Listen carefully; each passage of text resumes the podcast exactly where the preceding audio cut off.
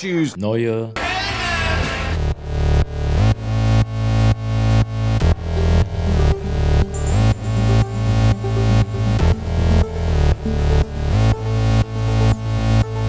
Neue Helden.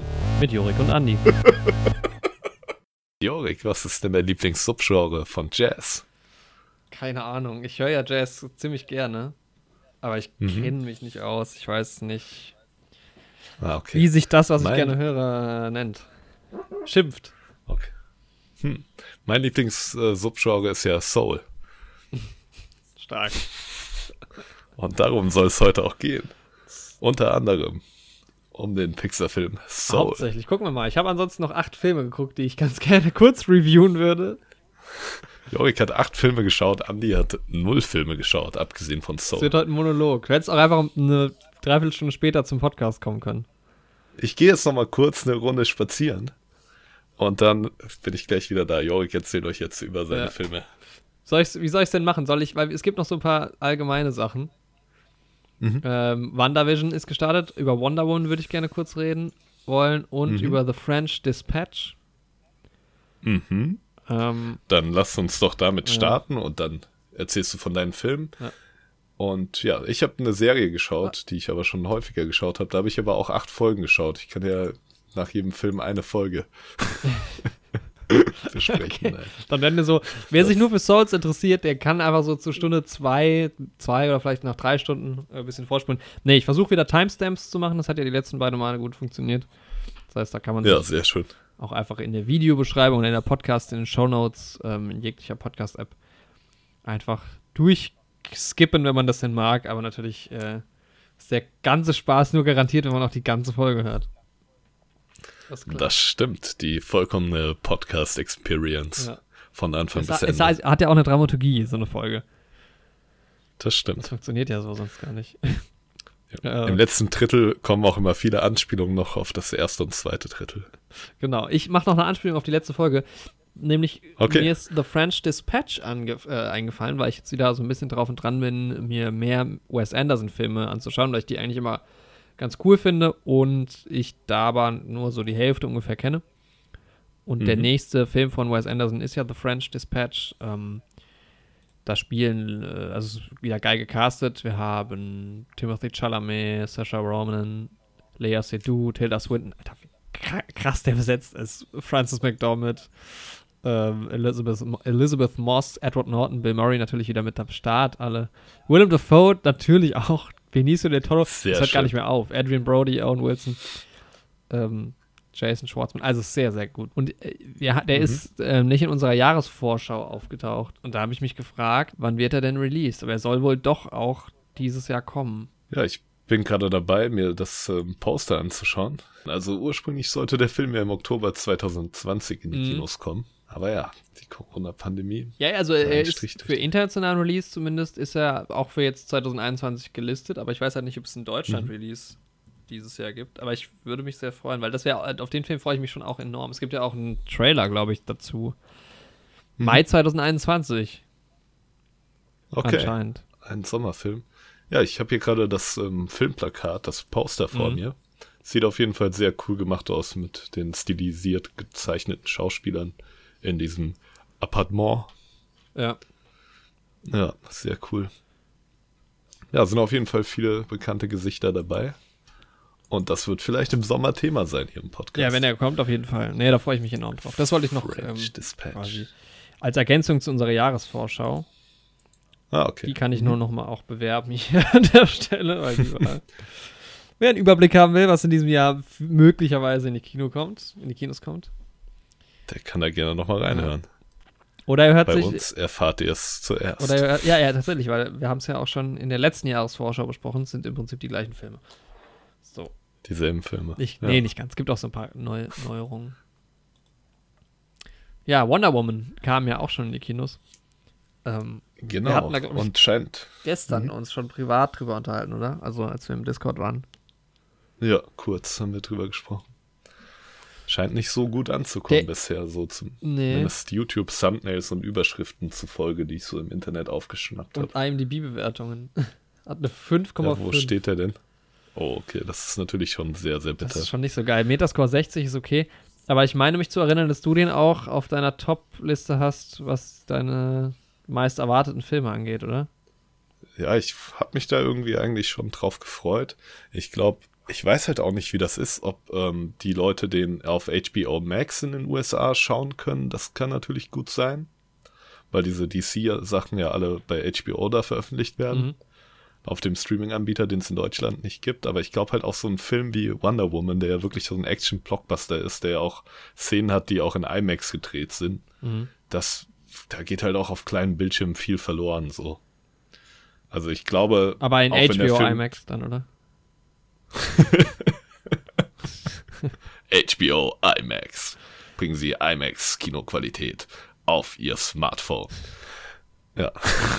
Ja, das kann natürlich sein. Nein. Also der ist, glaube ich, in den USA im Dezember sowohl in ausgewählten Theatern, Kinos, und halt auch zum Streaming veröffentlicht worden, je nachdem, wie halt so die Regularien waren.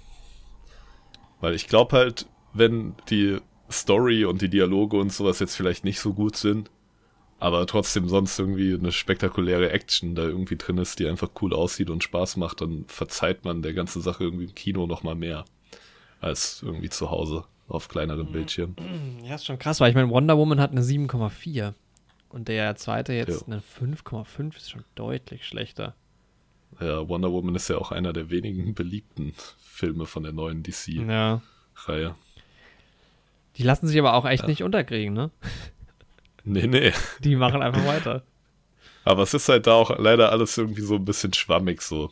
Bei Marvel hast du halt mit diesem MCU irgendwie so eine klare Linie, was dazugehört und sowas, aber dann war das DCEU irgendwie komplett gestrichen. Dann hieß es ja, jetzt kommt auch noch der Snyder Cut. Ja, Wonder Woman ist trotzdem aber noch eine Fortsetzung, die in diesem Universum spielt, aber vorher.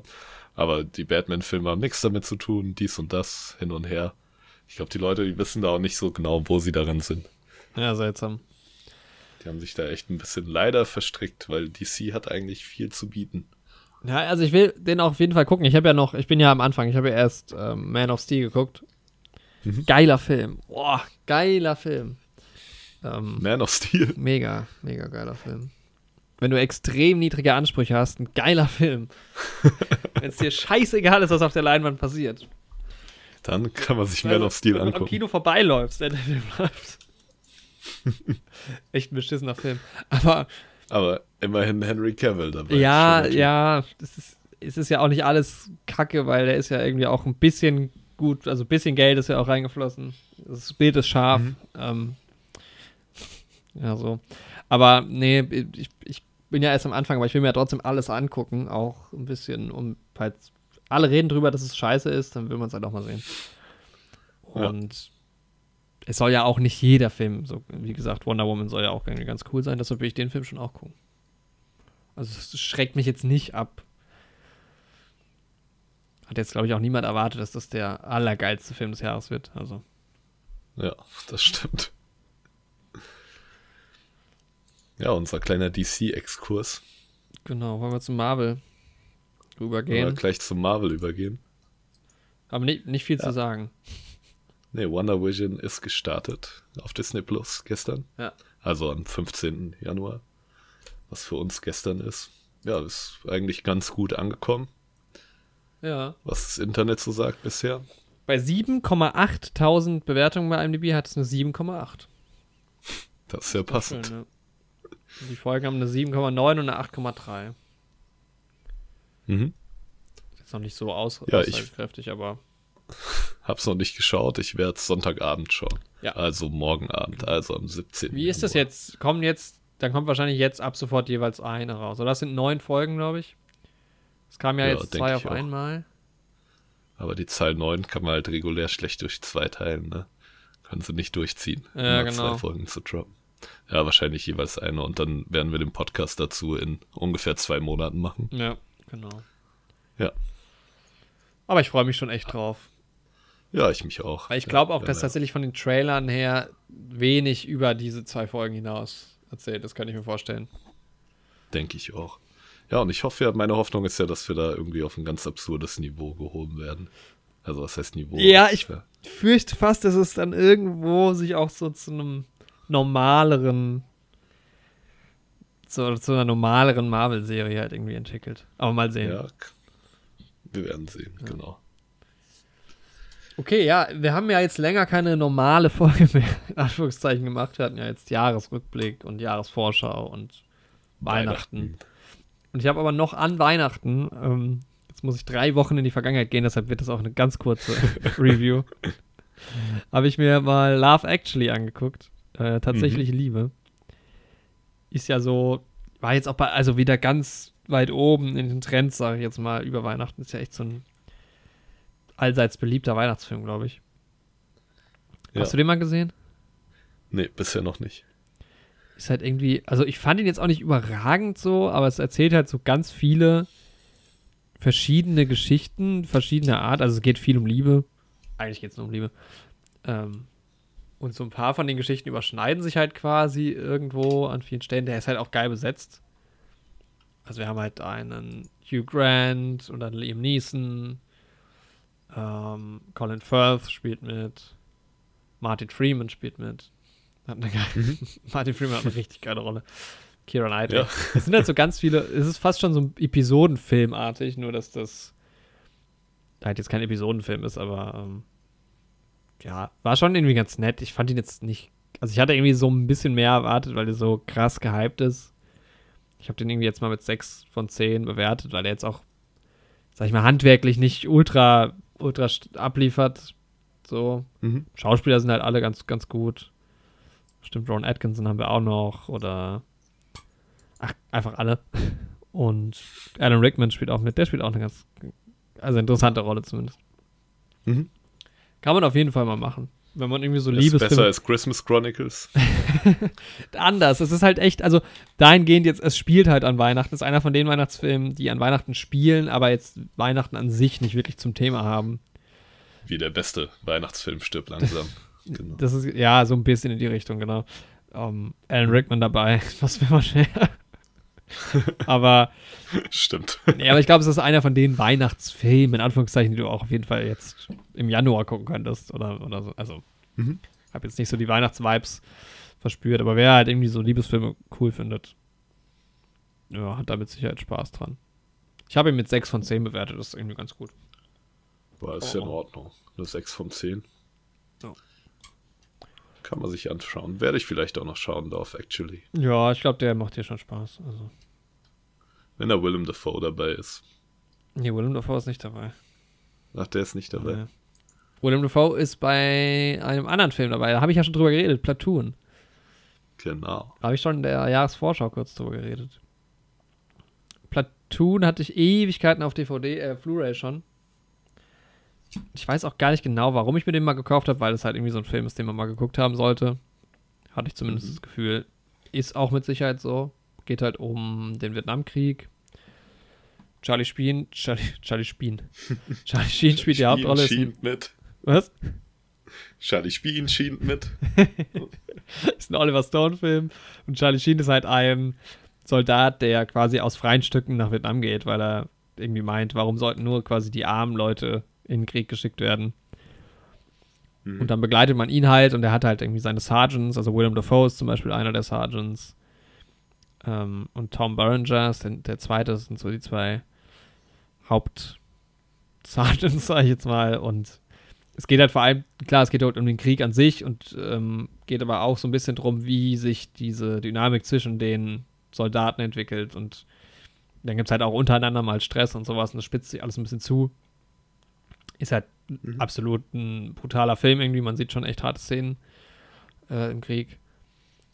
Und ist aber halt saugeil produziert. Also das ist schon ganz, ganz gut gemacht so. Und von der Ausstattung her, klar, die sind halt im Urwald.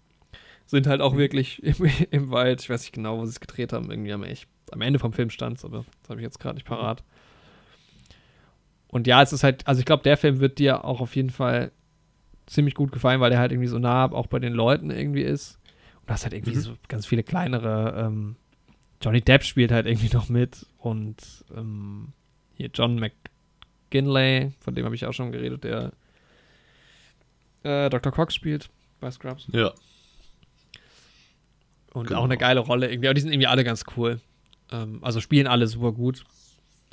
Und ist irgendwie auch so, keine Ahnung, Charlie Sheen hat irgendwie auch die beiden, ne? Charlie Sheen und auch John McGinley haben irgendwie so eine komische Dynamik abgelegt. Also, was ist aus Charlie Sheen geworden, Mann? Der war schon ganz cool früher. Und dann kam einfach Two and a Half Men. Und ich glaube, so sah dann halt sein Leben auch aus in echt. Wahrscheinlich. Ja. Aber Platoon, was man so hört, auf jeden Fall.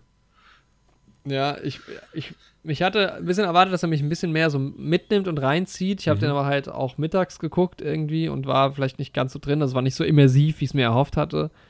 Ja. Aber zum Beispiel meine Freundin hat kurz mitgeguckt und die fand es halt ganz gar nicht ertragen, sage ich jetzt mal so von den Bildern her. Also ist natürlich jetzt sicher nichts für schwache Gemüter so, aber ich fand es auf jeden Fall ertragbar. Und hat aber trotzdem Spaß gemacht, den Film zu gucken. Also wie es halt mit einem Kriegsfilm ist. Ja. Aber es ist halt sehr, sehr gut gemacht einfach. Also geile Dialoge, geiles Drehbuch, geil produziert. Kann man nichts sagen. Ist schon echt spannend. Ich denke, ich werde den Film dieses Jahr auch noch schauen. Wahrscheinlich im Zusammenhang mit Apocalypse Now. Ja, genau. Den wollen wir ja beide auch noch uns vornehmen. Ja. Ja, den würde ich mir auf jeden Fall jederzeit wieder angucken.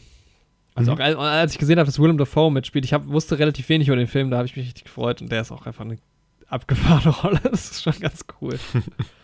Naja, aber Platoon, glaube ich, was so dieses Kriegs- oder Antikriegsfilm-Genre angeht, schon bei mir relativ weit oben. Also ich habe 8 von 10 gegeben. Stark. Der ist einfach, ja, ziemlich gut. Das ist auch irgendwie so klassischer, sag ich mal, so ein klassischer Kriegsfilm irgendwie, wie man sich das... Ich glaube, so Saving Private Ryan finde ich noch ein bisschen geiler, weil der nochmal geiler produziert ist auch und irgendwie so von der Tonmischung und sowas geiler ist. Übrigens, Tonmischung, habe ich gesehen, die Oscars. Endlich, dieses Jahr wird die Kategorie Tonmischung und Tonschnitt in eine Kategorie zusammengefasst. Oh, okay. Das heißt, man muss nicht mehr überlegen. Nee, genau. Man muss sich nicht mehr in der Oscar-Wette ärgern, dass man irgendwie aufgeteilt hat und es war dann doch der gleiche Film oder andersrum. Ja. Sehr schön. Okay. Ja, so viel zu Platoon. Ja. Soll ich weitermachen? Ja, ich kann ja jetzt mal über die erste Folge der Serie sprechen. Was war es denn für eine Serie? Das war tatsächlich Scrubs. Ach ja. Wo du es gerade schon von hattest, von, wie heißt der, John? McGinley, genau. Ja, habe ich mal wieder angefangen zu schauen. Ich habe halt irgendwas gebraucht, was ich schon häufig gesehen habe und was ich nebenbei beim Malen schauen konnte. Und da ist irgendwie Scrubs, eignet sich da ganz gut. Ja, in der ersten Folge, da lernt man natürlich erstmal die Charaktere kennen. Siehst du dir jetzt auch den Podcast rein? Den Scrubs-Podcast, ja. Da sind die beiden ja dabei, ne? Zach Braff. Ja, und der andere und Donald Fagen. Ah ja, genau. Nee, also doch. Ja, doch, der heißt so. Genau, Schauspieler von JD und Turk. Ja, vielleicht schaue ich den immer an. Ich war ja immer großer Scrubs-Fan. Wie gesagt, über die Serie, ja, schaut sie euch an. Ist guter Humor, macht Spaß. Ich will halt echt für diesen Podcast, weil die machen ja Folge für Folge auch und da will ich halt auch diesen Rewatch mal mitmachen.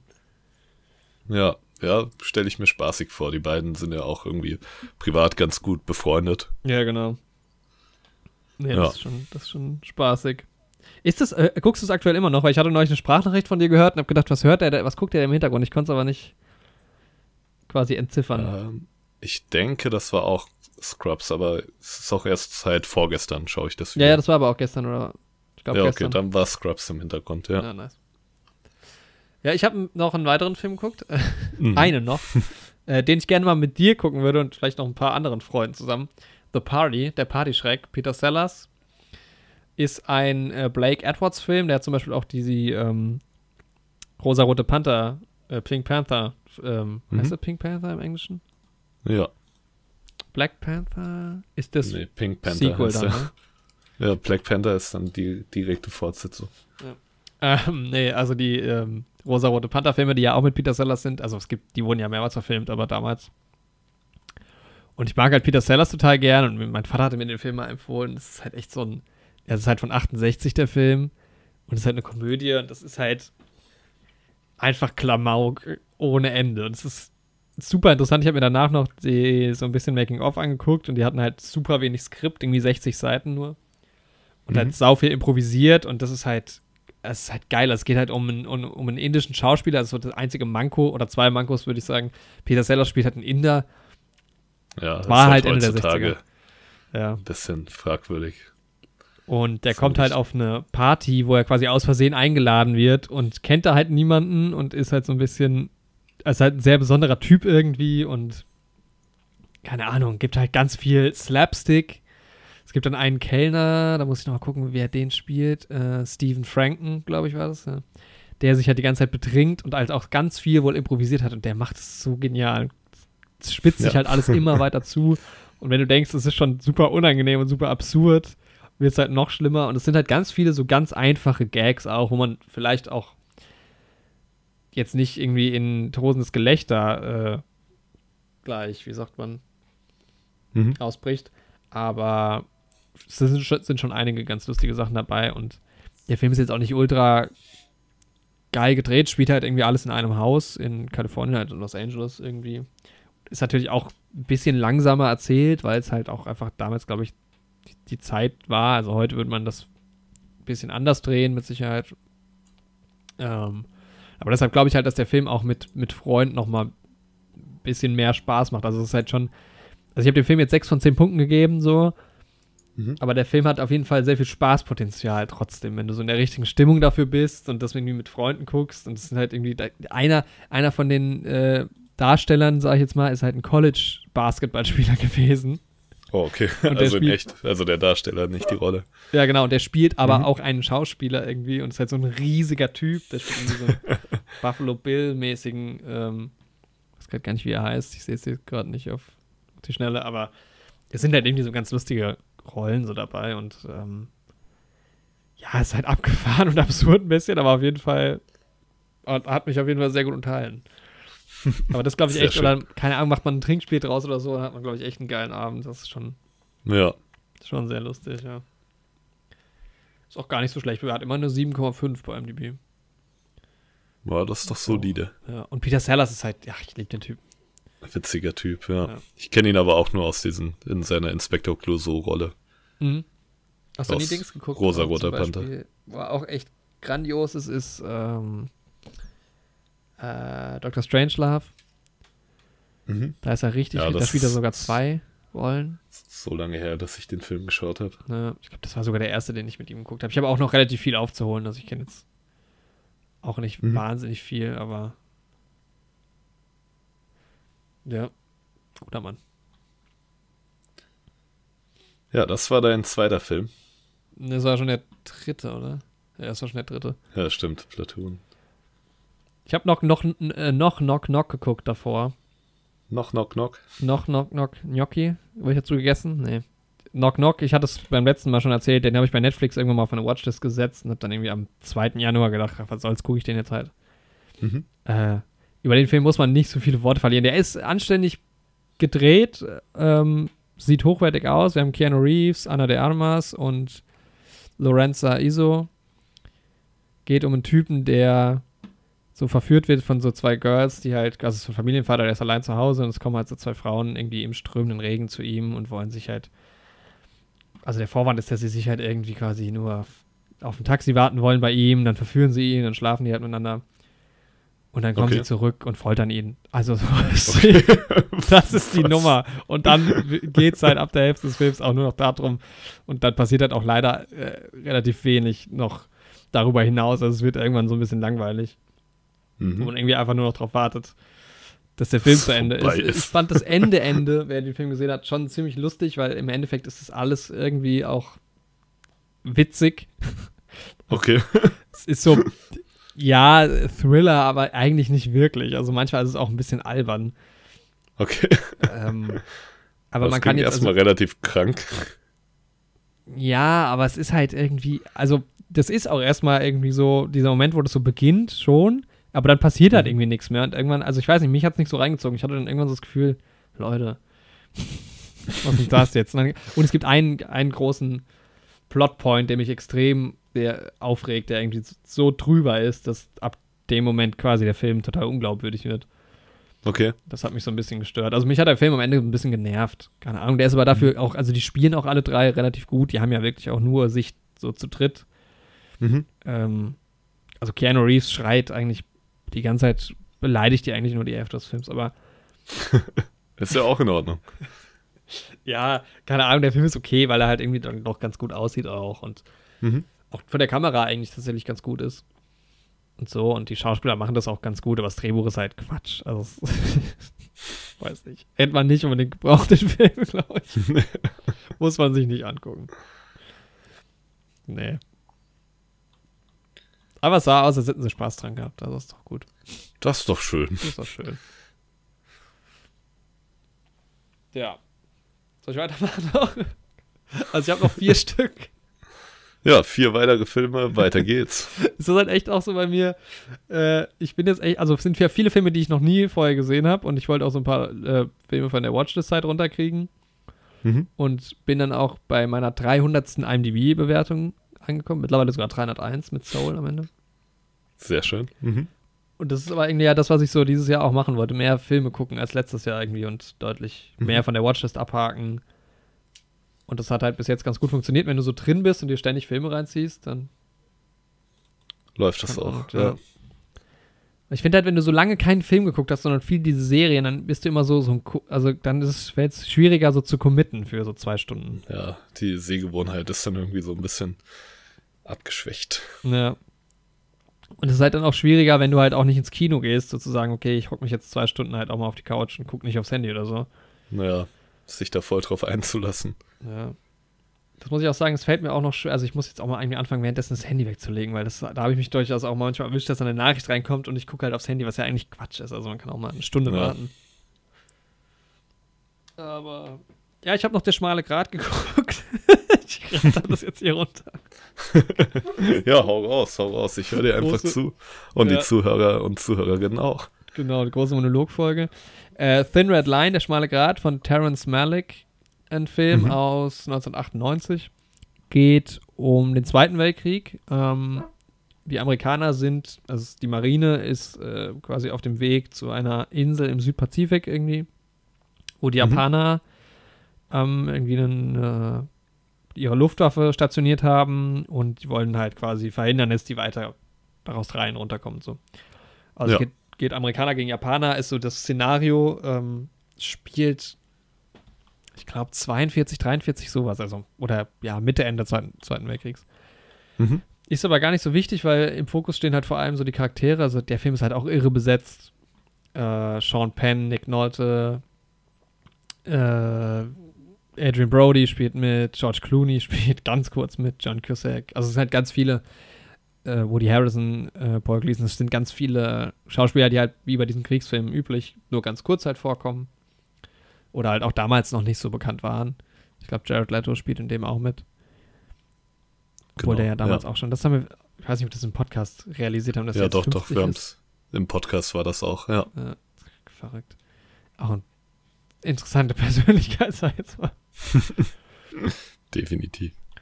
Der Film ist halt so sehr philosophisch, also es geht jetzt weniger so richtig um den Krieg oder um den Kriegszustand, sondern halt auch viel um dieses, ja, also es wird halt viel hinterfragt, so Mensch gegen Natur auch ein bisschen, es sind halt auch viele so Naturaufnahmen dabei. Der Film ist halt noch geiler gedreht jetzt zum Beispiel als Platoon, weil aber auch die Landschaft ein bisschen mehr hergibt, glaube ich, also man hat halt viel diese Hügel auf dieser Insel, wo dann so hohes Gras halt ist und die, also es dauert relativ lange, bis man quasi den Feind, also bis man halt die Japaner sieht. Das ist halt die ganze Zeit auf der Seite der Amerikaner und ist halt auch mit der Kamera irgendwie immer so niedrig im Gras und so und du hast halt geile Landschaften, hast immer diese Naturaufnahmen, die dazwischen sind. Ist auch brutal natürlich, aber jetzt zum Beispiel weniger als Platoon. Und ist so ein bisschen wirr, also das hat mich so ein bisschen gestört. Man steigt nicht so ganz durch mit dem Film. Man weiß auch irgendwie, also es gibt auch nicht so wirklich halt so den Protagonisten, wie jetzt zum Beispiel bei Platoon. Also es gibt schon Protagonisten, aber es gibt halt auch viele verschiedene wie sagt man? Ja, Soldaten, die quasi immer so im Voice-Over mit dem Zuschauer reden, so. Und dadurch hast du halt irgendwie den Fokus immer mal auf einem anderen Soldaten. Also es gibt so einen, der so im Fokus steht, aber auch nicht so richtig. Und es fiel mir so ein bisschen schwer, so richtig aufzugehen oder so drin zu bleiben in dem Film, weil es irgendwie so ein bisschen wie erzählt ist, finde ich fast. Und auch so die Handlung, also das quasi jetzt die Handlung von dem ganzen Trupp, von diesem ganzen Platoon oder keine Ahnung, wie man das jetzt genau nennt, wie jetzt der Fachbegriff ist im Militär, aber quasi so die Schlacht, die ja jetzt auch nicht so im Vordergrund steht, aber das so zu verfolgen, fiel mir so ein bisschen schwer. Vor allem am Anfang, ja. Am Ende geht's dann, aber ich hatte dann am Ende dann doch ein relativ großes Fragezeichen irgendwie im Kopf. Ich weiß jetzt auch gar nicht mehr so genau. Also es ist schon wieder so ein bisschen her, dass ich habe mir keine Notizen gemacht. Also ich weiß jetzt nicht so genau, was so mit Musik und sowas war. Aber es war jetzt, glaube ich, bei beiden Kriegsfilmen, die ich gesehen habe, nicht so überragend. Sonst hätte ich mich wahrscheinlich dran erinnert. Ja, also dieser philosophische Aspekt, den fand ich halt irgendwie so ein bisschen, also es spricht mich halt nicht so an. Und dadurch, dass das so ein bisschen speziell erzählt ist, hat er mir halt nicht ganz so gut gefallen. Es war halt trotzdem richtig gut produziert und auch da sind die Schauspieler ziemlich gut. Nick Nolte spielt so einen etwas überdrehten, Colonel. Der ist schon ganz lustig, schon ganz gut gemacht. Ja, Nick Nolte macht das bestimmt auch ziemlich gut. Ja, und Sean Penn ist richtig geil in dem Film. Muss ich sagen, der hat mir richtig, richtig gut gefallen. Ja, also Nick der hat mich Nolte noch so ein bisschen weniger mitgenommen und abgeholt als Platoon. Deshalb habe ich dem nur so 7 von 10 gegeben. Mhm. Aber geht, glaube ich, auch bei vielen Leuten so ein bisschen unter. Ich glaube, 98 ist halt auch Private Ryan rausgekommen. Ja, gut. Und ja, der war halt, sag ich jetzt mal, massentauglicher auch. Mhm. Aber der schmale Grat hinterfragt, glaube ich, noch viel mehr so diesen Krieg. Auf der anderen Seite, finde ich, ist er auch so, was so die Bilder angeht, ein bisschen weniger brutal, dass du dir irgendwie, also klar ist es auch da nicht geil, was quasi inhaltlich passiert, aber weiß ich nicht, also da fand ich jetzt Platoon irgendwie so beeindruckender oder ein bisschen, ging so ein bisschen mehr in die Magengrube. Mhm. Aber auf jeden Fall auch ein sehr sehenswerter Film. Definitiv. Kann man machen. Ja, wie lief's bei Scrubs? Ja, Scrubs. In der zweiten Folge, nachdem man natürlich in der ersten Folge schon mal mit den Charakteren vertraut wurde, wusste, welche Lager es gibt, so in diesem Krankenhaus, was für Ansichten die Charaktere auch haben. Das wird halt in der zweiten Folge ein bisschen aufgebaut. Der Love Interest zwischen den Protagonisten wird natürlich auch immer weiter angefeuert. Mhm. Zwischen Turk und Carla, zwischen Elliot und JD. Natürlich der Konflikt zwischen Dr. Cox und Robert Kelso und ihren Ansichten, wie man mit Patienten und Versicherungen im Krankenhaus umgehen sollte. Mhm. Das schwingt alles schon so in Folge 2 auch schon mit. Natürlich auch der große Konflikt zwischen JD und dem Hausmeister. Aber es ist, ja, in Folge 2, es geht eigentlich erstmal relativ entspannt noch weiter. Aber es bahnt sich schon so einiges an. Ja, bei mir hat sich auch einiges angebahnt, als ich Toy Story geguckt habe. Wow, Toy Story, ein Pixar-Film. Heute soll es übrigens auch um einen Pixar-Film gehen. Ja, so. Mein Monolog ist gleich zu Ende. Ich glaube, sowas hatten wir noch nie, dass wirklich eine Person so lange am Stück einfach nur geredet hat. Aber ich finde es auch ganz schön. Es ist für mich gerade einfach, als würde ich einen Podcast hören. Sehr schön. Das ist ziemlich entspannt. Es gibt ja auch Folgen, wo ich nur alleine rede. Ich habe mal über First Man einen Einzelpodcast gemacht, wenn er mal Lust drauf hat. Und über James Bond und Tenet-Trailer. Hast du den mal gehört, Andi, eigentlich? Ich habe ihn schon oft gehört. Toy Story habe ich schon Ewigkeiten als Steelbook bei mir an der Steelbook-Wand stehen, weil es ein sehr schönes Steelbook ist. Und klar, Toy Story, ein sehr bekannter Film. Musste ich mir auf jeden Fall irgendwann mal reinziehen. Ich habe ja wenige, ich glaube, ich habe allein 2020 mehr. Nee, stimmt. Aber ich habe ja, sag ich mal, in den letzten 10 Jahren sehr wenige animierte Filme gesehen und steige da ja jetzt erst so ein bisschen rein. Mhm. Und dann habe ich mir Toy Story mal angeguckt. Man muss natürlich sagen, der ist von 95, der erste computeranimierte Film. John Lasseter hat da Regie geführt. Tom Hanks spricht Woody, Tim Allen spricht Buzz Lightyear. Viele Leute werden ihn gesehen haben, die jetzt hier auch zuhören. Ist ja ein Klassiker irgendwie auch schon. Auf jeden Fall. Und der Film ist halt echt nicht gut gealtert, so optisch. Muss man halt echt sagen. Also können wir gleich im Vergleich zu Souls nochmal dann darüber sprechen. Ja, genau. Also das war halt interessant, dass ich danach auch relativ zeitnah Souls gesehen habe und wirklich so, also quasi den ersten computeranimierten Pixar-Film und jetzt den letzten, neuesten computeranimierten Pixar-Film. Hat sich schon ein bisschen was getan in den 25 Jahren auf jeden Fall. Ein bisschen, ja. Also, ein kleines bisschen. Aber ja, also wenn man darüber so ein bisschen hinwegsieht, ist es natürlich echt eine tolle Idee irgendwie mit den Spielzeugen und eine sehr schöne Story. Also hat auf jeden Fall Spaß gemacht. mich hat der Film jetzt nicht so krass mitgerissen. Also ich weiß halt nicht, das ist, glaube ich, auch so ein Film, wenn du den 1995 als 12-Jähriger im Kino siehst, das ist halt wahrscheinlich mega geil. Und für mich, es ist halt wirklich so, du brauchst halt irgendwie gerade bei diesen Pixar-Filmen, wenn du da als Kind schon diese emotionale Bindung dazu hast, das ist ja bei mir und den Unglaublichen auch so. Also es gibt andere Animationsfilme, die objektiv vielleicht besser wären, aber trotzdem hat er bei mir so einen hohen Stellenwert. Ja. Naja, aber es ist, also ich weiß gar nicht, auch von der Musik her und vom Sounddesign halt tatsächlich ganz gut. Auch jetzt nach wie vor, würde ich mal sagen, also was das angeht. Ja. Ja, also es ist halt, er sieht halt wirklich nicht gut aus, muss man schon sagen. Es tut mir halt auch irgendwie so leid, weil er halt damals, ich habe mir dann auch da ein Making-of noch angeguckt zu und wie die sich freuen, was sie jetzt mittlerweile erschaffen konnten, dann 1995. Das ist so richtig schön irgendwie, aber wenn man das halt mit heute vergleicht, das ist schon ein krasser Unterschied so. Aber, also ich habe ihm 6 von 10 Punkten gegeben, weil er mich also war auf jeden Fall eine sehr schöne Story irgendwie so, hat mich halt jetzt nicht mega gepackt. Ich freue mich aber total jetzt, dass es quasi noch 4 Filme gibt, die dann ja auch in so interessanten Abständen erschienen sind. Also der nächste ist ja dann 99, glaube ich, erschienen. Der zweite und dann 2010, also da war dann schon ein Riesensprung und der letzte war ja 2019, glaube ich. Ja, genau. Der, glaube ich, auch den Oscar gewonnen, ne? Den letzten. Ich gucke jetzt, guck mal. Ne, der war sogar 2020 war Toy Story 4. Ja, nee, der war 2019, war 2020 bei den Oscars dabei dann. Ja, genau, ja, stimmt, sowas, ja. Und ich meine, immerhin, guck mal, der hat 1996 hat Toy Story, war nominiert für bestes Screenplay, beste Musik und bester Song, You've Got a Friend in Me. Wo ich sagen, was ich finde, also ich kannte den Song halt auch schon vorher, ich finde den gar nicht so gut. Ja, ich glaube auch da schwingt halt auch irgendwie die Nostalgie so ein bisschen mit. Und wenn du den Song als Kind so hörst und das Ganze siehst. Ja, das kann schon sein. John Lasseter hat gewonnen Special Achievement Award for the Development Inspired Application of Techniques that have made possible the first bla bla bla. Ja. Also ich glaube, es ist halt schon ein Meilenstein der Filmgeschichte. Auf jeden Fall. Ich meine, der Film hat ja Pixar dann losgetreten quasi. Ja, von daher... Definitiv. Und für die damalige Zeit war das ja, auch wenn das heute nicht mehr so schön aussieht, aber für die damalige Zeit war das ja erstaunlich. Ja. Ja, ich glaube, wer sich so ein bisschen für Filmgeschichte interessiert, dann ist es halt auf jeden Fall ein Must-See. Man muss sich mal so 3D-animierte andere Kurzfilme aus der Zeit anschauen oder auch so, womit Pixar dann angefangen hat, die 2-3 Jahre vorher. Das ist krass. Das ist halt, ich glaube, es gibt sogar auf Disney Plus teilweise, ne? Ja, ich glaube auch. Da gab es ja diesen The Tin Drum genau. Man. Nee, warte mal. Ja, Tin doch. Man. Ja.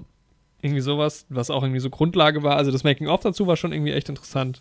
Und das sieht ja nochmal dramatisch schlechter aus. Also das ist ja wirklich schon gruselig. Ja, es sieht halt so aus, als würde ich was animieren jetzt. Ja.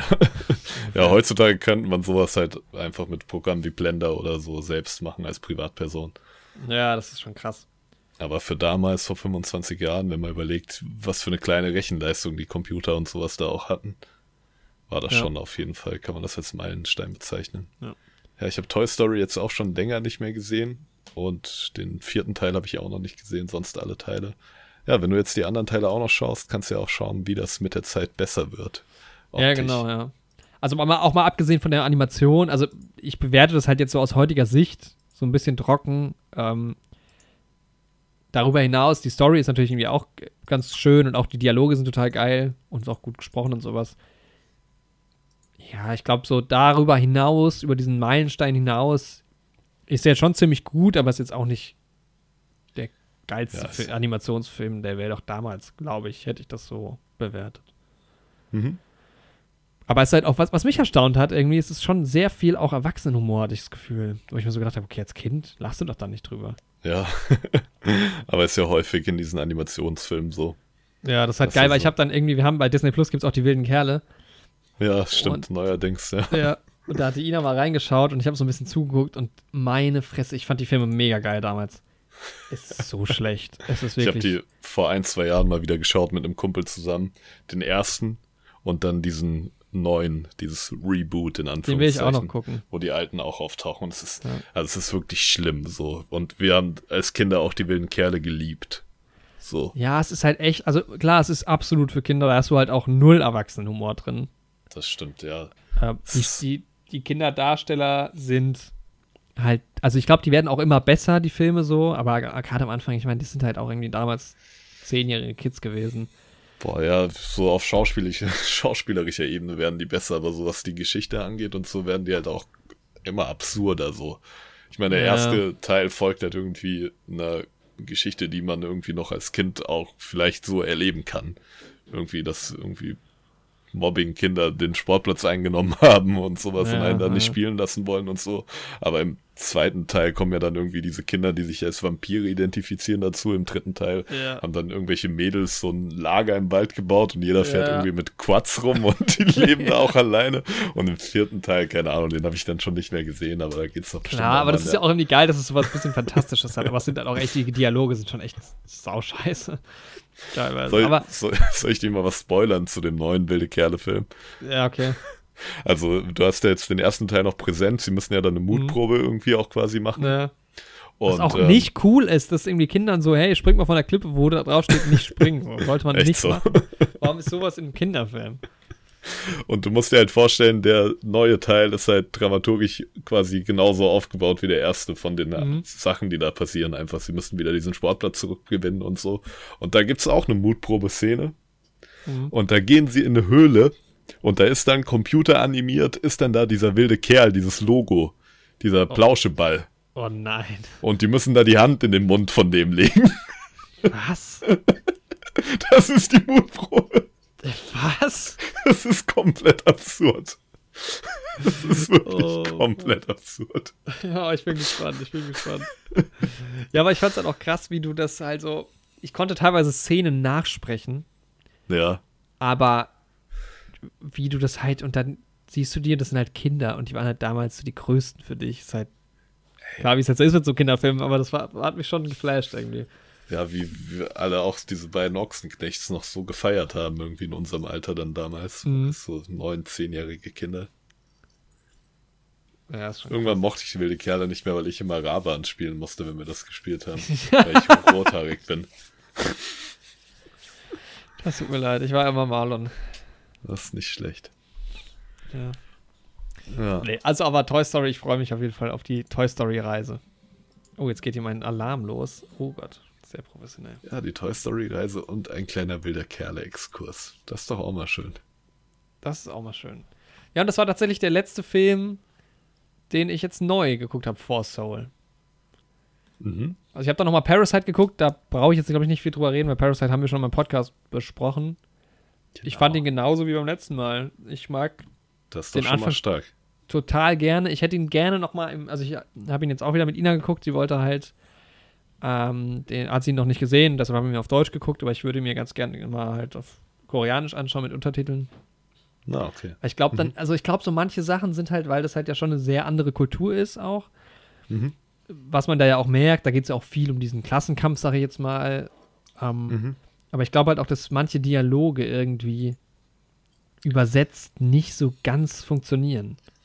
Ja, was ich mir vorstellen kann, ist, das ist ja schon ein Film, der sehr stark irgendwie mit dem Pacing arbeitet, der auch sehr stark irgendwie mit musikalischer Untermalung irgendwie arbeitet, die dann auch so generell zur Stimmung dann extrem passt und auch zur Geschwindigkeit und so, und dass da dann irgendwie die Stimmen und die Dialoge sich im Originalton irgendwie nochmal wirklich wesentlich besser einfügen. Kann ich mir gut vorstellen bei dem Film. Ja, das glaube ich auch. Also ich glaube auch, dass die Darsteller halt nochmal geiler sind. Ich meine, was man natürlich sagen muss, wenn ich jetzt den Untertitel dazu lese, dann habe ich jetzt auch nicht viel mehr gewonnen, weil dann steht da halt trotzdem die Übersetzung. Ja. Also ich glaube, der Film macht noch mehr Spaß, wenn du halt Koreanisch fließend verstehen kannst. Das ist ja deine Challenge für 2021, einfach mal Koreanisch lernen. Genau. Achso. Nee, aber also darüber hinaus, ich mag halt das Ende überhaupt nicht. Also am Ende finde ich es auch da, es ist einfach too much, finde ich irgendwie. Aber sonst, der Film ist halt handwerklich saustark, ist wirklich sehr, sehr gut directed und die Darsteller sind cool und Production Design ist total geil. Also schon ein sehr, sehr guter Film auf jeden Fall. Ja. Schaut euch Parasite an, wenn ihr die Möglichkeit habt. Ja, den gibt's, glaube ich, kann man glaube ich streamen irgendwo. Na, okay. Also ich habe da auch die Steelbook, die ich noch nie geschaut hatte. Also das wäre das zweite Mal für mich halt nach dem Kino. Auch eine sehr schöne Steelbook. Ja. Gefällt mir gut. Ja. Dann war's das mit dem großen Filmmonolog. Noch nicht ganz. Noch nicht ganz, ein Film kommt noch. Ein Film kommt noch, einer meiner absoluten Lieblingsfilme, 12 Angry Men. Ah. Also ich glaube, da werden wir in meinem Podcast auch mal drüber reden, aber der Film ist so gut einfach, den habe ich auch seit langem mal wieder geschaut und das war interessant, weil es geht ja um ein, wie heißen die, um eine Jury, wie heißt das im Deutschen? Ja, sagt man auch dazu, ne? Geschworenen halt, ja. Geschworene, ja, die 12 Geschworenen. Und die verhandeln, also es geht halt um einen Mordfall, den die quasi entscheiden müssen. Und ich kannte den Film ja schon, aber ich war trotzdem wieder so drin, weil es ist so, es spielt ja fast nur in dem einen Raum und wie viel da rausgeholt wird von der Kamera, von den Dialogen, wie die das alles spielen. Den könnte man, ich könnte den jetzt sofort wieder gucken. Das macht so viel Spaß, man ist da so drin. Sehr schön, ja, ich freue mich auch schon richtig auf den Film. Ja, also absolut, also dir wird der, glaube ich, auch mega gut gefallen. Absoluter 10 von 10 Film für mich. Der ist aber ich habe halt irgendwie, es gibt auch irgendwie selten einen Film, der so oft irgendwie einfach in einer US-amerikanischen Serie, ja, wo es eine Persiflage darauf gibt. Mhm. Ich kenne so viele Serien, wo es eine Folge gibt, wo halt irgendjemand geschworenen Dienst hat und wo dann halt quasi, das ist wie bei 12 Angry Men. Ja, also den kann man auch, glaube ich, nicht replizieren. Der ist einfach fantastisch. Und irgendwie, ich weiß nicht, das ist ja ein Schwarz-Weiß-Film, ich hatte den irgendwie so in Farbe im Kopf und war dann wieder so ein bisschen überrascht. Aber es tut auch bei dem Film überhaupt nichts zu sagen, welche Farbe der hat. Also, du kannst es auch fast als Hörspiel hören. Weil die Dialoge so im Vordergrund stehen. Ja, also nicht nur, es ist schon auch von der Kamera, wie die Kamera sich halt auch in diesem Raum bewegt und wie unterschiedlich die ist und sowas und das alles einfängt. Macht natürlich schon auch viel aus. Ja. Tatsächlich, ja. Ja, ich werde ihn auf jeden Fall auch noch schauen. Vielleicht wird es eine Podcast-Folge dazu geben dieses Jahr. Ja, das wäre schön, wenn du den mal guckst. Und Parasite, falls es jemand interessiert, ist es Folge 31 bei uns. 1917 und Parasite. So lang dann doch tatsächlich schon her, ja, vor einem Jahr ungefähr, ne? Ja, genau, 20. Januar war das. Ja, ziemlich genau vor einem Jahr. 1917 habe ich jetzt auch auf Blu-ray. Mhm. Den werde ich mir auch demnächst mal reinziehen, mal wieder. Sehr schön. Das war schon ein guter Start. So, Januar letztes Jahr, Februar. Da ging es gut los. Dann kam die Pandemie. Ja. Aber selbst wenn die Pandemie nicht gekommen wäre, also so viele gute Filme kompakt, wäre, glaube ich. War schon eine wilde Zeit, ja. Dann bin ich durch. Du darfst jetzt teilnehmen am Podcast. Ja, sehr schön. Hi, ich bin auch da und ja, wir sprechen über Soul.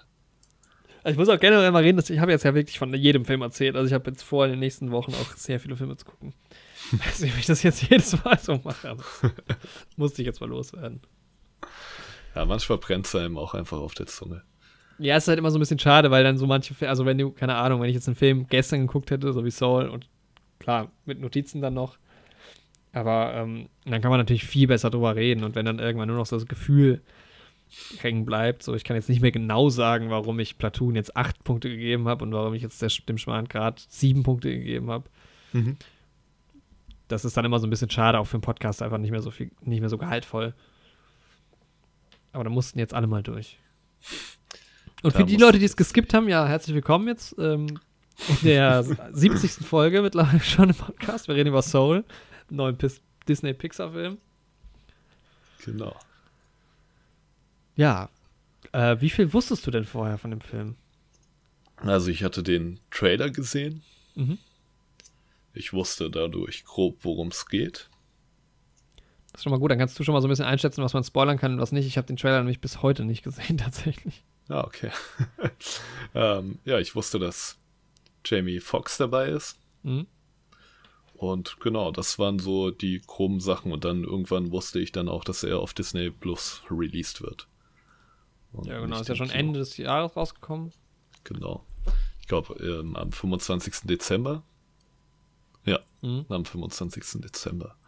Ja, genau, und dass er eben von dem berühmten Pixar-Animationsstudio ist, von dem auch Filme wie Toy Story sind, was ihr vielleicht heute schon mitbekommen habt oder vielleicht auch einfach wisst. Ja, es ist der neueste Pixar-Film und bei Pixar-Filmen hat man ja eigentlich generell immer eine gute Erwartung. Und deswegen, das ist krass, ne? Ja. Wie schaffen die das, so einen hohen Stellenwert, also eine hohe Stellung zu haben? Das ist halt schon, also ich muss auch sagen, ich finde jeden ersten Teil von Pixar-Filmen gut. So, da gibt's keinen, den ich schlecht finde. Bei den Sequels und so gibt's auch welche, die ich sehr, sehr gut finde, aber da gibt's auch welche, die ich jetzt nicht noch ein zweites Mal schauen müsste. Was zum Beispiel? Boah, so die Cars-Fortsetzung und sowas, also den neuesten da habe ich auch noch nicht gesehen, aber Cars 2 oder so bräuchte ich jetzt nicht nochmal. Aber sonst, die ersten Teile sind eigentlich immer ziemlich stark. Und deswegen, du hast halt auch so Leute, also wir haben jetzt hier, Regie hat Pete Docter gemacht, der hat schon 2 Oscars gewonnen, hat abgeschrieben, also oben, Inside Out oder Monster Inc. Genau, so auch Sachen. Alles große Pixar-Filme. Cam Powers noch dabei, der hat Star Trek Discovery geschrieben, sich gerade sonst nicht viel gemacht, okay. Also er ist neu. Ja, erzähl du gerade doch mal irgendwie, worum es geht, weil ich weiß nicht, wie gesagt. Ja, einen Moment, ich wollte nur noch sagen, dass ich Inside Out auch noch schauen will unbedingt. Und das ist nämlich so der einzige Pixar-Film, den ich, Merida habe ich auch noch nicht gesehen, die beiden habe ich nicht geschaut, aber das will ich auf jeden Fall noch nachholen. Ja, mein Number One Watchlist Pixar-Film ist ja Coco. Oh, stimmt, den gab's ja auch noch. Hast du den auch noch nicht gesehen? Nee, den habe ich ja auch noch nicht gesehen. Ja, dann machen wir das mal für den Podcast, weil das ist, den will ich schon seit Jahren gucken. Schon bevor ich mich angefangen habe, für Animationsfilme zu interessieren. Es war auch nie so, dass ich irgendwie gesagt hätte, Animationsfilme, das ist nichts, also das ist was für Kinder oder sowas und das ist eh scheiße.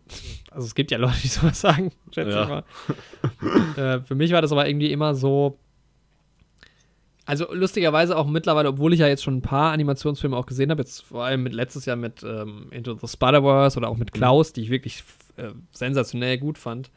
Hatte ich jetzt auch, als ich Souls angefangen habe, hatte ich am Anfang wieder so das Gefühl, ach, Animationsfilm, weiß nicht, das dauert dann immer so, also es braucht so ein bisschen, bis ich da dann so dabei bin. Na, okay. Ja, irgendwie, ich bin halt sehr stark mit dieser Animation aufgewachsen und bin halt auch riesen Animation-Fan, so. Daher. Aber es ist auf jeden Fall nichts, was man sich entgehen lassen sollte. Das stimmt, genau. Ja, worum geht's? Es geht um Joe Gardner, das ist der Protagonist, der ist ein Jazzmusiker. Oder versucht zumindest ein großer Jazzmusiker zu werden. Um seinen Unterhalt zu verdienen, unterrichtet er aber Musik in einer Schule, in einer Highschool. In New York spielt das Ganze. Und er hat die Möglichkeit, eine Festanstellung zu bekommen als Musiklehrer. Damit wäre er natürlich finanziell abgesicherter. Bekommt ja, aber, er hat sie quasi schon sicher, er müsste nur noch... Genau. Also eigentlich hatte sie. Müsst du noch drauf eingehen, aber dann kommt es halt zu einem Konflikt. Er bekommt nämlich die Möglichkeit, bei einer berühmten Jazzspielerin, Dorothy Williams, die halt in dieser Welt eine Jazz-Ikone ist, mitzuspielen in ihrer Band. Durch einen ehemaligen Schüler, der bei dieser Dorothy Williams Drummer ist, bekommt er die Möglichkeit, Piano zu spielen, denn der Pianospieler ist abgesprungen. Ja, und dann steht er halt vor diesem Konflikt. Soll er diese Chance wahrnehmen oder... soll er Musiklehrer bleiben? Und ja, er ist eher dabei, diese Chance wahrzunehmen, weil das eben sein ganz, ganz großer Traum ist, dieser berühmte Jazzmusiker zu werden. Aber ja, dann kommt alles anders, als man eigentlich denkt. Und es geht halt schon aus dem Trailer hervor. Es ist der Name vom Film, es ist überall in diesem Werbematerial, deswegen glaube ich nicht, dass es ein Spoiler ist. Nee, glaube ich auch nicht. Aber wenn ihr wirklich den Film noch nicht gesehen habt und euch wirklich komplett überraschen wollt, dann schaltet jetzt kurz weg, schaut den Film und schaltet dann wieder rein. Weiß ja, so nach 15 Minuten. Also das war ja das Ding, weil ich wusste das ja auch nicht. Ich wusste fast nichts über den Film. Ich hatte so ein bisschen das Cover schon mal gesehen, war dann erstmal so ein bisschen verwundert, als ich halt angefangen habe. Und dann habe ich mir nämlich erst gedacht, ach geil, es geht um Jazz und es geht um diesen Typen und um New York und so. Und dann war ich so richtig gehypt. Ich kann es mir vorstellen. Ich kenne dich ja auch ein bisschen und deine Vorlieben. Ja, genau. Ich kann mir vorstellen, was du gefühlt hast. Ja, ich wusste schon, was passiert durch den Trailer. Ja, der Jazzmusiker. Achtung, die Fallhöhe war dann natürlich bei mir relativ hoch. Die Fallhöhe.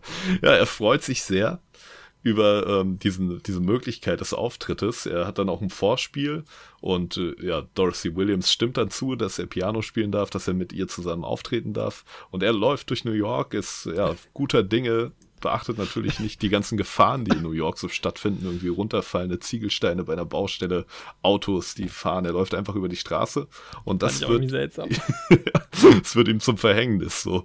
Und ich dachte auch schon so, was für ein tolles Foreshadowing, gerade als diese Ziegelsteine so runterfallen. Ich habe es halt aber gar nicht gecheckt, weil ich es halt nicht wusste.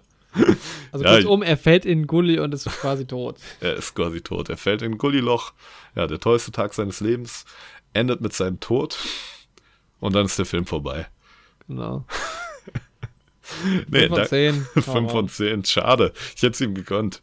Ja, Jorik, war wieder ein guter Podcast. Ich hätte ja gerne noch länger, aber der Film ist leider auch nur 5 Minuten lang. Leider 5 Minuten lang. Ich weiß jetzt auch nicht, Souls, vielleicht hat das irgendwie so ein bisschen was mit dem Tod zu tun. Soul ist ja auch eine Subgenre vom Jazz, daher kommt wahrscheinlich der Name. Aber gut, 5 von 10, wir können gehen. Nee, der Film ist nicht vorbei. Denn der Film fängt jetzt an. Also alles, was Andi jetzt gerade erklärt hat, sind die ersten 10 Minuten. Genau, und dann geht's richtig los, denn nach dem Tod gibt es eine Welt, zumindest in diesem Universum, und da wird man dann eine Seele und begibt sich auf den Weg ins Licht über eine Rolltreppe. Aber der gute Joe Gardner, der will nicht aufhören. Und was macht er eigentlich? Er springt runter von dieser Rolltreppe, es ist irgendwie seltsam zu erklären, auf jeden Fall, er kommt in diese Seele. Er landet halt in so einer Zwischenebene irgendwie. Eigentlich landet er im Vor.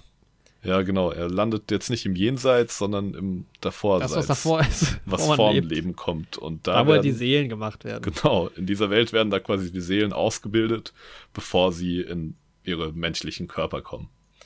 Und bekommen da ihre Präferenzen, werden da schon irgendwie ausgeprägt und ihre Vorlieben und ihre Talente.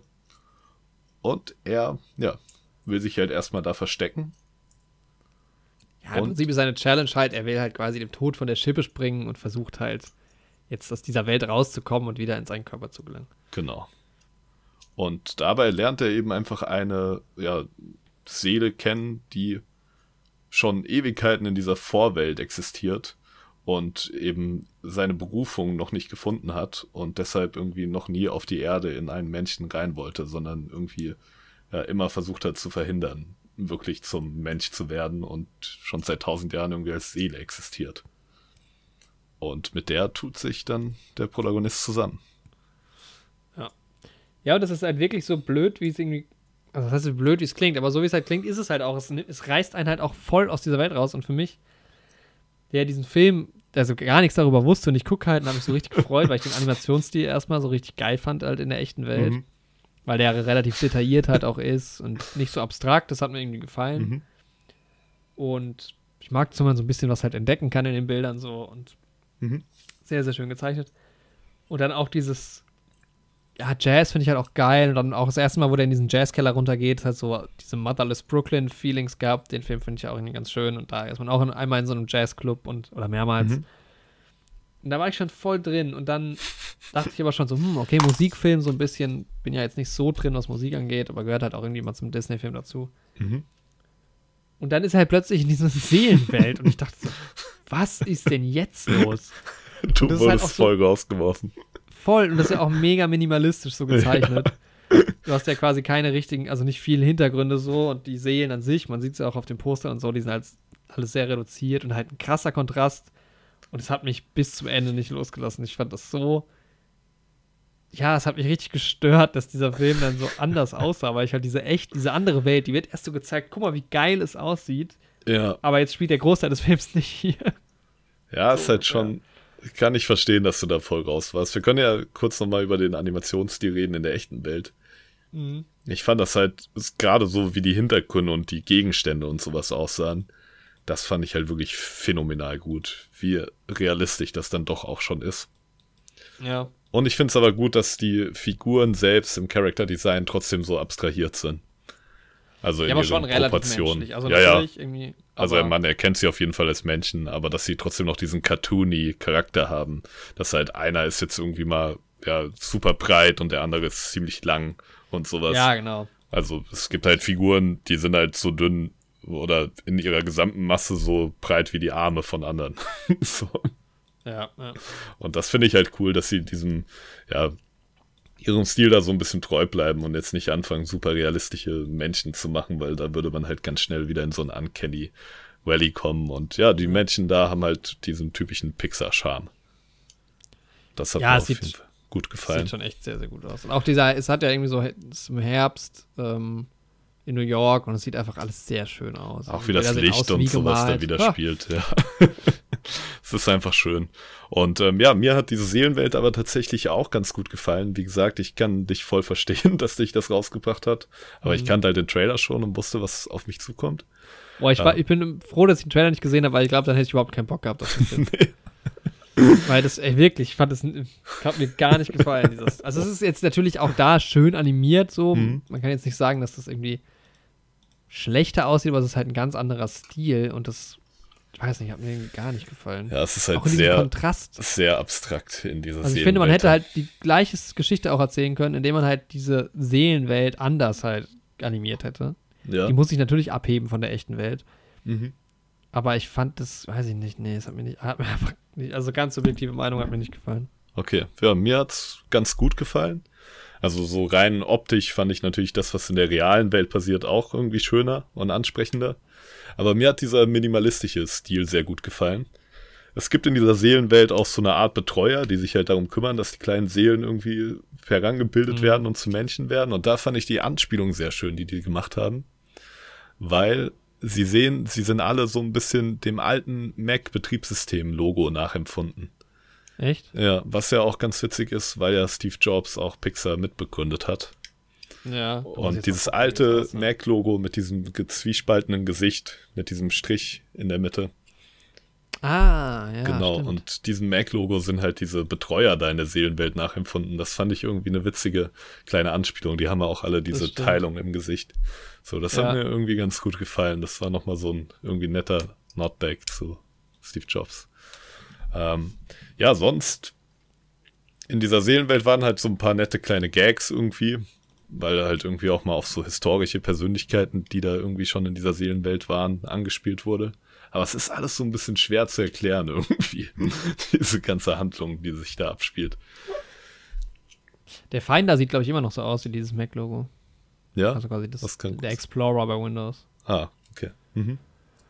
Ja, ich hatte nie so richtigen Mac-Computer. Ich habe jetzt gerade keinen MacBook vor mir. Warte mal, ich könnte mal eins aufklappen. Ja, das war schon lustig. Die waren auch total schön geschrieben, diese. Wie hießen die? Die hatten alle einen Namen, ne? Ja, ist immer noch das Gesicht drin. Lustig. Gar nicht so richtig als Gesicht mir aufgefallen. Man achtet da nicht so drauf. Abgefahren. Ja, es ist mir irgendwann... Mir ist jetzt aufgefallen, das Windows-Logo sieht ein bisschen aus wie ein Fenster. Das ist doch lustig. Boah, echt? Das ist krass. Stimmt. Und das Apple-Logo sieht ein bisschen aus wie ein Apfel, aber naja. Das ist tatsächlich krass. Ja. Und das Lufthansa-Logo sieht ein bisschen aus wie ein Lufthansa. Also. Hat er das Instagram-Logo? Das sieht aus wie eine Polaroid-Kamera. Boah. Ja, Soul. Nee, ich fand die, ich sag mal so, also diese Seelenebene war schon auch, also die Charaktere, sag ich jetzt mal in Anführungszeichen, die es da gibt, sind schon irgendwie ganz witzig so. Das macht so von den Dialogen her schon auch Spaß. Ich fand die generell alle, auch so in der echten Welt, quasi das Umfeld von dem Joe, der Protagonist, war irgendwie cool. Also, da gab es ja diesen Friseur. Ja, Mann, das ist auch eine sehr, sehr coole Rolle. Da wollte ich nochmal nachschauen, wer den Friseur spricht. Das habe ich jetzt natürlich wieder... Donald Rawlings. Kenn ich nicht. Seine Stimme fand ich auch sehr cool. Ich kannte die fast alle nicht. Graham Norton spricht halt jemanden. Genau. Moonwind, das ist diese Seele, der... Oder ist das nicht der... Ja, das ist der die verirrten Seelen quasi wieder... Die Hippie-Seele. Die Hippie-Seele, ja. Ja, Leute, schaut euch den Film an. Irgendwie, wenn ihr ihn nicht gesehen habt, ist es so ein bisschen schwer, die Handlung zu erklären, ohne dass man irgendwie... Ja, es ist halt auch alles so metaphorisch, ne? Ja, es geht halt um Seelen. So. Sehr, sehr viele Metaphern benutzt. Es ist halt quasi... Ja, im Endeffekt will halt Joe Gardner in dieser Seelenwelt, muss halt einer dieser kleinen Seelen, die sich immer verweigert hat, auf die Erde zu kommen, helfen, irgendwie seine Berufung zu finden. Ich finde das halt so ein bisschen schade, weil das war dann wieder so, du hast halt dieses Abstrakte so ein bisschen und dann hast du aber gleichzeitig, okay, damit die Seele auf die Erde fallen kann, die sind ja wirklich so drüber, müssen sie so ein Badge quasi kriegen, so ein Sticker, so ein Pass, mit dem sie dann auf die Erde kommen können. Das war mir dann schon wieder so zu sehr erklärt irgendwie so. Ja. Weißt du, du hast so dieses übernatürliche Seelending und so und dann hast du aber hier, du brauchst deinen Pass, um da drauf zu kommen, was... Das hat für mich alles nicht so ganz gepasst. Generell waren die Regeln in dieser Seelenwelt halt auch alle auch so ein bisschen schwammig, so was da möglich ist und was man da machen kann. Ja, genau. Und wie man generell zu so einem von diesen Mentoren wird. Ja, irgendwie dieser Joe, der wird dann für so einen Mentor gehalten. Das sind irgendwie Seelen, die schon mal auf der Erde gelebt haben und die dann die kleinen Seelen ausbilden quasi. Und da gibt's dann halt auch viele Anspielungen auf historische Persönlichkeiten. Da wird dann alles Tote, das kommt mal vor. Es geht ja im ganzen Film eigentlich auch drum. Es geht ja, Lincoln. Ja. Auch geil fand ich, dass sie dann so eine Anspielung auf die Knicks irgendwie gemacht haben. Stimmt. Aber wie war das denn nochmal? Dass sie immer verlieren, halt, wer halt im Basketball drin ist, dann ist es halt so ein Gag für die Leute. Aber so ein paar, es gab schon ganz gute Gags, so auch auf die echte Welt. Das stimmt, ja. Gab da nette Anspielung.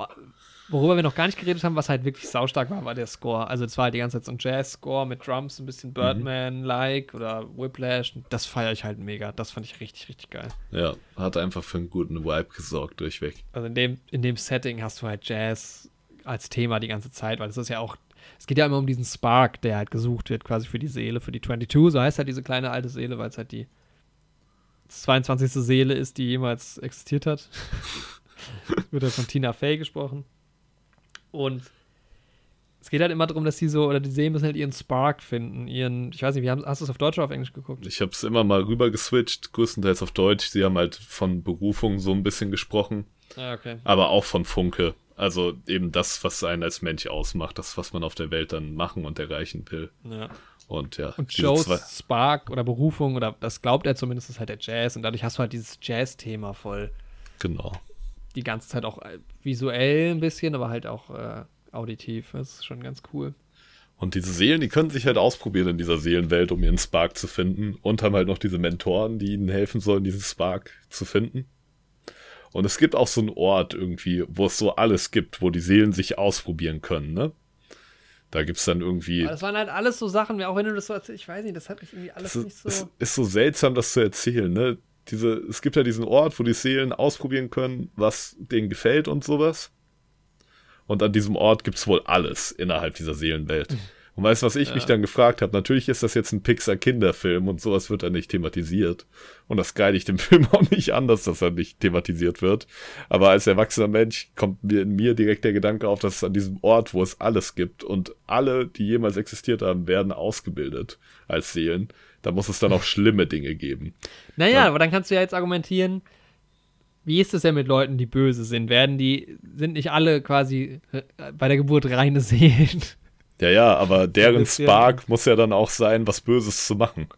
So, für den einen ist der Spark dann Kannibalismus vielleicht.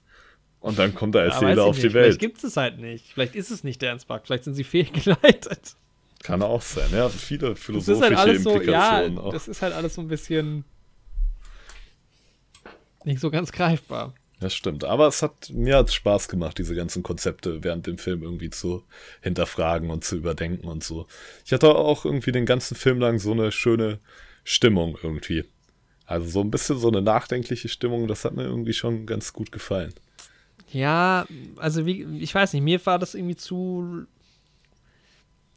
Also ich habe auch Gefallen gefunden an dem Film auf jeden Fall, aber ich fand halt gerade diese ganzen Seelen, also teilweise... Hast du mich so ein bisschen, ja, nicht gelangweilt, aber es war schon so ein bisschen. Ja, doch, vielleicht hat es mich ein bisschen gelangweilt. Irgendwie. Weil der Arc ist halt auch nicht so groß. Und was mich auch stört, ist halt, dass dieser Joe, dieser Protagonist, der kommt halt so schnell in diese Seelenwelt. Es dauert halt wirklich nicht lang, bis du da drin bist. Das stimmt, ja. Und dann wird im Nachhinein halt, im Verlauf des Films, wird halt mehr und mehr so über sein Leben quasi klar, beziehungsweise es wird mehr thematisiert. Aber ich konnte halt überhaupt nicht so richtig relaten, weil ich halt gar nicht wusste, wer das ist. Also ich hätte mir gewünscht, dass man da noch ein bisschen mehr aus seinem Leben halt vorher so ein bisschen sieht. Hatte. Ja, das hatte ich auch gerade am Ende, gibt es dann so Rückblick-Szenen aus seinem Leben irgendwie. Ja. Wenn man die vorher schon mal so ein bisschen angeschnitten hätte und die vielleicht in einem anderen Licht so ein bisschen thematisiert hätte, dann hätte das irgendwie, wäre das noch ein bisschen greifbarer gewesen, auch seine ganze Charakterentwicklung. Mhm. Das hätte mir auch gefallen, wenn man vielleicht nicht nur irgendwie 5-10 Minuten mit ihm verbringt am Anfang, sondern eine halbe Stunde. So. Und ja, dann geht's genau, in die Seelenwelt. Und so ein bisschen mehr ihn kennenlernen. Das war mir so ein bisschen zwischendurch, dann habe ich mir so gedacht, naja. Genau. Also man war nicht so, ich habe mich so mitgefiebert für ihn, seiner Challenge, so irgendwie. Beziehungsweise man konnte halt dann, also diese Momente, die man dann quasi so aus seinem Leben sieht, die er ja mit seinem Leben verknüpft. Genau. Verknüpft man halt als Zuschauer nicht so sehr mit ihm, weil man es halt vorher noch nicht gesehen hat. Und das ist halt schade, das hätte man irgendwie noch präsentieren sollen.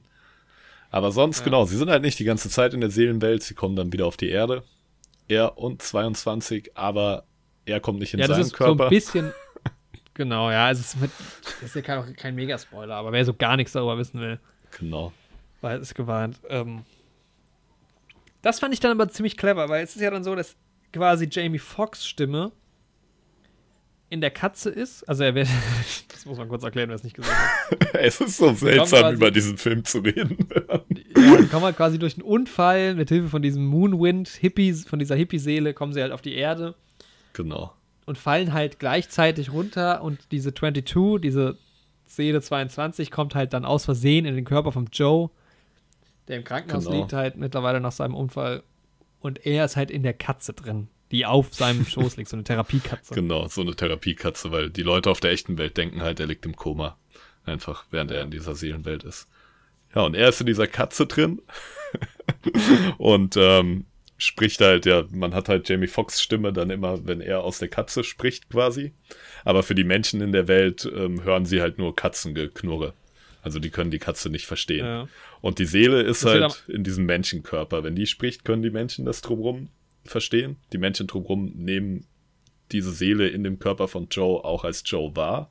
Das heißt, man kann davon ausgehen, sie hören auch Joes Stimme, aber wir als Zuhörer. Das wird auch einmal kurz gezeigt, auf jeden Fall. Stimmt. Es gibt sogar eine Szene, wo das gezeigt wird. Ja, ganz am Anfang wird es etabliert, auch mit der Karte mit dem Jahren.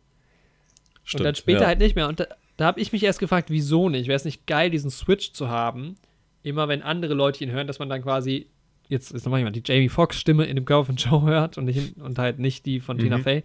Aber dann habe ich mir gedacht, das würde den Effekt halt voll rausnehmen. Eigentlich ist das eine sehr clevere Idee, weil sonst würdest du wieder das Gefühl haben, alles wäre normal. Genau, das stimmt. Aber es soll ja eigentlich genau dieses Ding ist ja, er will jetzt versuchen, in den anderen Körper wiederzukommen, weil er ist ja falsch. Genau. Und da gab es dann später eine Szene, wo das dann nochmal so geswitcht wird und das war richtig, richtig geil. Das war sehr stark gemacht, ja. Können wir auch gleich nochmal drauf eingehen. Ja, auf jeden Fall kommt dann halt durch dieses ganze Setting halt ein bisschen Humor mit rein, weil die Seele muss erstmal lernen, wie es ist, in einem Menschenkörper zu laufen und sowas. Weil diese Seelen sind halt relativ körperlos. Die werden zwar visualisiert in dem Film, aber sie schweben halt so umher und können auch morphen und sowas. Er muss sich halt jetzt an diesen irdischen Körper gewöhnen. Joe muss sich aber natürlich auch an den Katzenkörper gewöhnen. Und ja, es kommt halt auch zu vielen Missverständnissen, weil die Leute, die denken, sie würden mit Joe reden in der normalen Welt, ja eigentlich mit der Seele sprechen. Und die Seele ist halt quasi ein neugeborener Mensch, wenn man so will, in dem Körper von einem ausgewachsenen Menschen und hat keine Ahnung, was los ist und kennt ja Joe auch nicht so wirklich.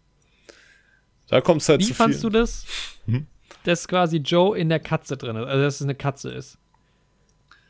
Boah, das ist ja, also erstmal muss man dazu erklären, dass es ja immer über meine Person selbst in unserer realen Welt das Gerücht gibt, dass ich eine Katze in einem Menschenkörper wäre. Ist jetzt so ein persönlicher Running Gag. Und ich habe den Film mit meiner Freundin geschaut und das musste ich mir natürlich dann auch die ganze Zeit anhören während dem Film. Beziehungsweise ich mache halt auch immer selbst an die Anspielungen und sowas. Und als die Seele in diesen Katzenkörper gefahren ist, habe ich halt auch wieder rausgehauen. Ja, ich habe ja schon mal gehört, dass das auch andersrum passieren kann. Ja, und dann war halt diese Implikation die ganze Zeit da. Deswegen war da für mich persönlich nochmal so eine andere Art von Humor da mitgeschwungen die ganze Zeit. Das hat man halt jetzt als Zuschauer, der nicht für eine Katze im Menschenkörper gehalten wird, nicht. Das ist einem dann genommen. Das ist schade. Das ist eine sehr spezielle Erfahrung, die ich da hatte. Auch irgendwie seltsam darüber zu reden. Ja. Aber ich bin keine Katze. Das an dieser Stelle nochmal gesagt. Und es gibt auch keinen großen Katzenplan, der vorhat, die Menschheit zu unterjochen. Nur damit ihr das wisst, ihr müsst euch keine Sorgen machen. Ja, auf jeden Fall fand ich das halt dadurch irgendwie ganz witzig. Ich fand's halt saustörend, weil ich mir die ganze Zeit gedacht habe, der Typ läuft ja dann die ganze Zeit durch New York mit dieser Katze. Und es wäre so viel plausibler, wenn es einfach ein Hund wäre. Wenn es ein Hund wäre, das stimmt schon, weil so keiner geht mit einer Katze spazieren.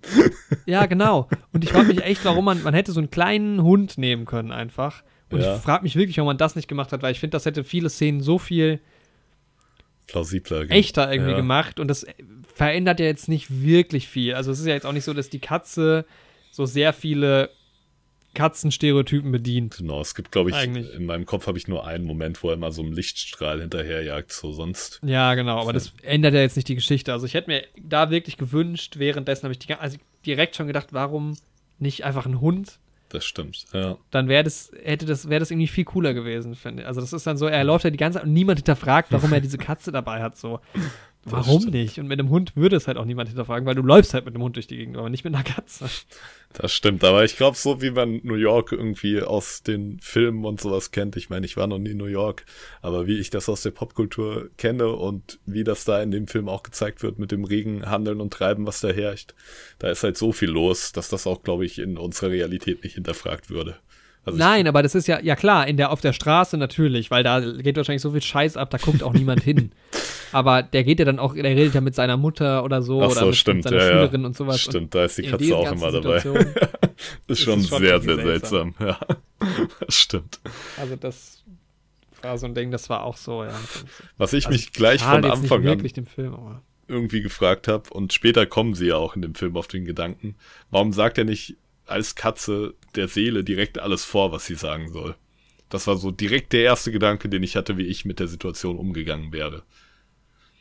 Ja, das funktioniert. Ja, aber gut, die Seele hat ja dann auch so einen eigenen Charakter und so ein bisschen. Ja, gut, vielleicht. Stimmt schon. Ja. Außerdem wäre es ja dann irgendwie auch quasi Ratatouille wieder. Ja, stimmt. Und da war eine witzige Anspielung auf Ratatouille, weil in der einen Szene läuft so eine Ratte an der Katze vorbei, als sie sich gerade ein Pizzastück geschnappt hat. Und das ist halt einfach die Ratte. Echt jetzt? Ja. Nice. Ich fand noch was ganz geil, es gab so eine 2001-Anspielung, nämlich ganz am Anfang, wo er quasi auf dieser Brücke ist zum Jenseits und da halt nicht hin will.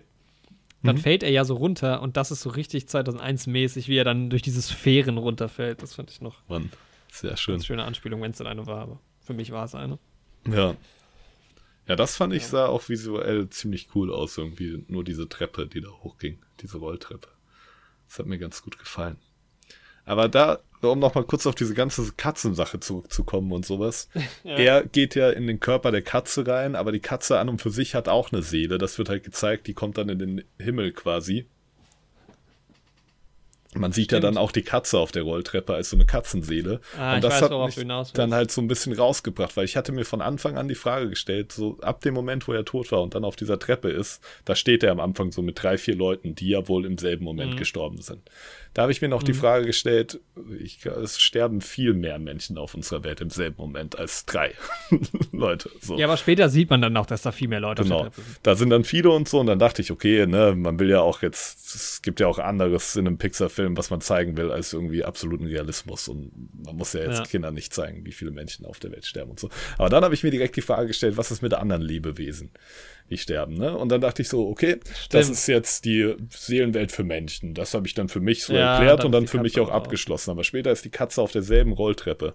Und da hätte man irgendwie wenigstens für den Moment noch eine Tierseelenwelt irgendwie machen sollen. Nur, dass man auch andere Tiere vielleicht auf der Treppe sieht oder sowas.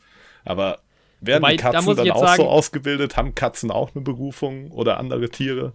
Aber das sind jetzt, da kommt man jetzt in so einen Bereich, ich habe da auch einen Kritikpunkt, den will ich jetzt aber nicht erzählen, weil der ein Spoiler ist, können wir gleich nochmal machen. Aber das ist, glaube ich, dann egal für den Film. Ja, es ist schon, aber weil es gibt eigentlich noch einen größeren, dann, was die Katze angeht, noch einen größeren Plot, ein größeres Plothole, was eigentlich keinen Sinn ergibt. Mhm. Gegen Ende hin. Das Ding ist halt aber für so einen Pixar, was immer sehr stark auf Details achtet und sowas und wo es auch im Hintergrund eine große Pixar-Theorie gibt, wie die ganzen Filme vielleicht zusammenhängen könnten, da hätte ich mir anderes gewünscht, aber gut. Naja, wollen wir mal eine Bewertung abgeben? Ja, können wir vielleicht schon mal machen. Komplett. Es ist halt wirklich schwer, so ein bisschen über das, was passiert, zu reden in dem Film, weil es halt wirklich sehr abstrakt ist. Also, ja, das stimmt. Schaut euch auf jeden Fall nochmal einen Trailer an, wenn ihr den Film nicht geschaut habt, damit ihr wenigstens irgendwie diese Seelenwelt visualisieren könnt. Weil ich glaube, nur durch unsere Beschreibung ist das irgendwie schwer, sich vorzustellen. Ja. Das war für mich halt auch echt strange. Also so als jemand, der irgendwie wirklich gedacht hat, das geht um Jazz, weil ich habe dann auch irgendwie so eine Instagram-Story gesehen von jemandem, der halt so die ersten paar Sekunden im Film gezeigt hat, wo halt genau das, da sieht man halt, wie er am Klavier ist und Jazz spielt. Ich dachte halt, es geht in so eine Richtung und hab mich richtig drauf gefreut und plötzlich ist er tot und man denkt so, was? Und dann ist er in dieser Seelenwelt und das hat mich echt mega rausgebracht erstmal und da konnte ich mich einfach nicht mit anfreunden. Also es war dann auch ich weiß nicht, dieser Animationsstil, das war mir jetzt auch zu unterschiedlich einfach zu dem, was auf der Echtwelt passiert ist. Und da kommen sie ja auch wieder hin, das war ja dann auch schön und dann vermischt sich das ja auch so und das war schon schön umgesetzt. Aber keine Ahnung, ich konnte halt auch nicht so richtig relaten zu dem Joe. Mhm. Irgendwie war mir bis zuletzt auch nicht so ganz klar, was will der eigentlich? So. Obwohl er aber halt eine sehr coole Rolle ist. Er hat auch schön gesprochen, alles. Und tolle Charaktere irgendwie allesamt. Auch diese Seelenmenschen oder diese Leute, die da halt irgendwie die Ordnung halten, waren cool. Ja. Und halt gerade, ja, also alles, was wirklich in der echten Welt halt so stattgefunden hat, fand ich halt optisch richtig, richtig, richtig, richtig schön. Und dann halt so Kleinigkeiten wie das mit der Katze kam dann noch so dazu. Also ich weiß nicht, der Film war mir halt irgendwie so ein bisschen, also ja, egal, klingt immer so doof. Aber ich war halt nicht so drin, um es schöner zu formulieren. Mhm. Aber ich habe trotzdem, weil es natürlich ein toller Film ist irgendwie, also jetzt auch technisch kannst du, glaube ich, nicht viel aussetzen. Und ich fand die Musik sehr, sehr gut. Ich habe 6 von 10 jetzt gegeben. Vielleicht ist es auch so eine 7, wenn man jetzt diese Animationsszene nicht so auf dem falschen Fuß erwischt, ist bestimmt ein bisschen cooler. Mhm. Aber es jetzt, also ich hätte jetzt, keine Ahnung, es ist jetzt kein Film, den ich nochmal sehen wollen würde oder den ich jetzt unbedingt gesehen haben hätte müssen. Okay. So. Ja, ich muss sagen, ich kann verstehen, dass es dich rausgebracht hat. Ich habe den Film, wie gesagt, mit meiner Freundin geschaut und die kannte, denke ich, auch keinen Trailer dazu. Und ich habe auch an ihrer Reaktion gemerkt, wie irritiert sie war oder man als Zuschauer ist, der den Trailer nicht kennt, wenn der Protagonist in einem Pixar-Film dann stirbt nach 10 Minuten. Aber dadurch, dass ich ja den Trailer schon gesehen hatte, war ich halt ziemlich darauf eingestellt, habe mich auch schon sehr darauf gefreut. Und mir hat das Ganze eigentlich sehr gut gefallen. Also der Vibe vom Film hat mich irgendwie durchgehend erwischt. Also ich war voll drin. Am Anfang in New York, sehr schöne Bilder, aber ich fand auch die Stimmung, die in dieser Seelenwelt geherrscht hat, irgendwie sehr schön. Und da auch viele visuelle Aspekte, die mir sehr gut gefallen haben. Ja, hier und da hat es mich ein bisschen rausgebracht, das Konzept zu hinterfragen und sowas. Da habe ich ein paar Lücken gesehen, hat mich aber im Endeffekt auch nicht so sehr gestört. Also es hat mir mehr Spaß gemacht, über das Konzept nachzudenken, als dass mich die Lücken, die ich gefunden habe, im Konzept gestört hätten. Sagen wir es so. Mhm. Ja, sonst fand ich halt wirklich, und da können wir dann im Spoiler-Teil nochmal drüber sprechen, die Thematik, die der Film halt präsentiert, irgendwie auch gerade im Hinblick für Kinder, fand ich irgendwie sehr, sehr schön und gut geschrieben. Es ist auch irgendwie eine schöne Message, die der Film hat im Endeffekt. Da dann gleich nochmal ein bisschen mehr dazu. Und das auf jeden Fall, ja.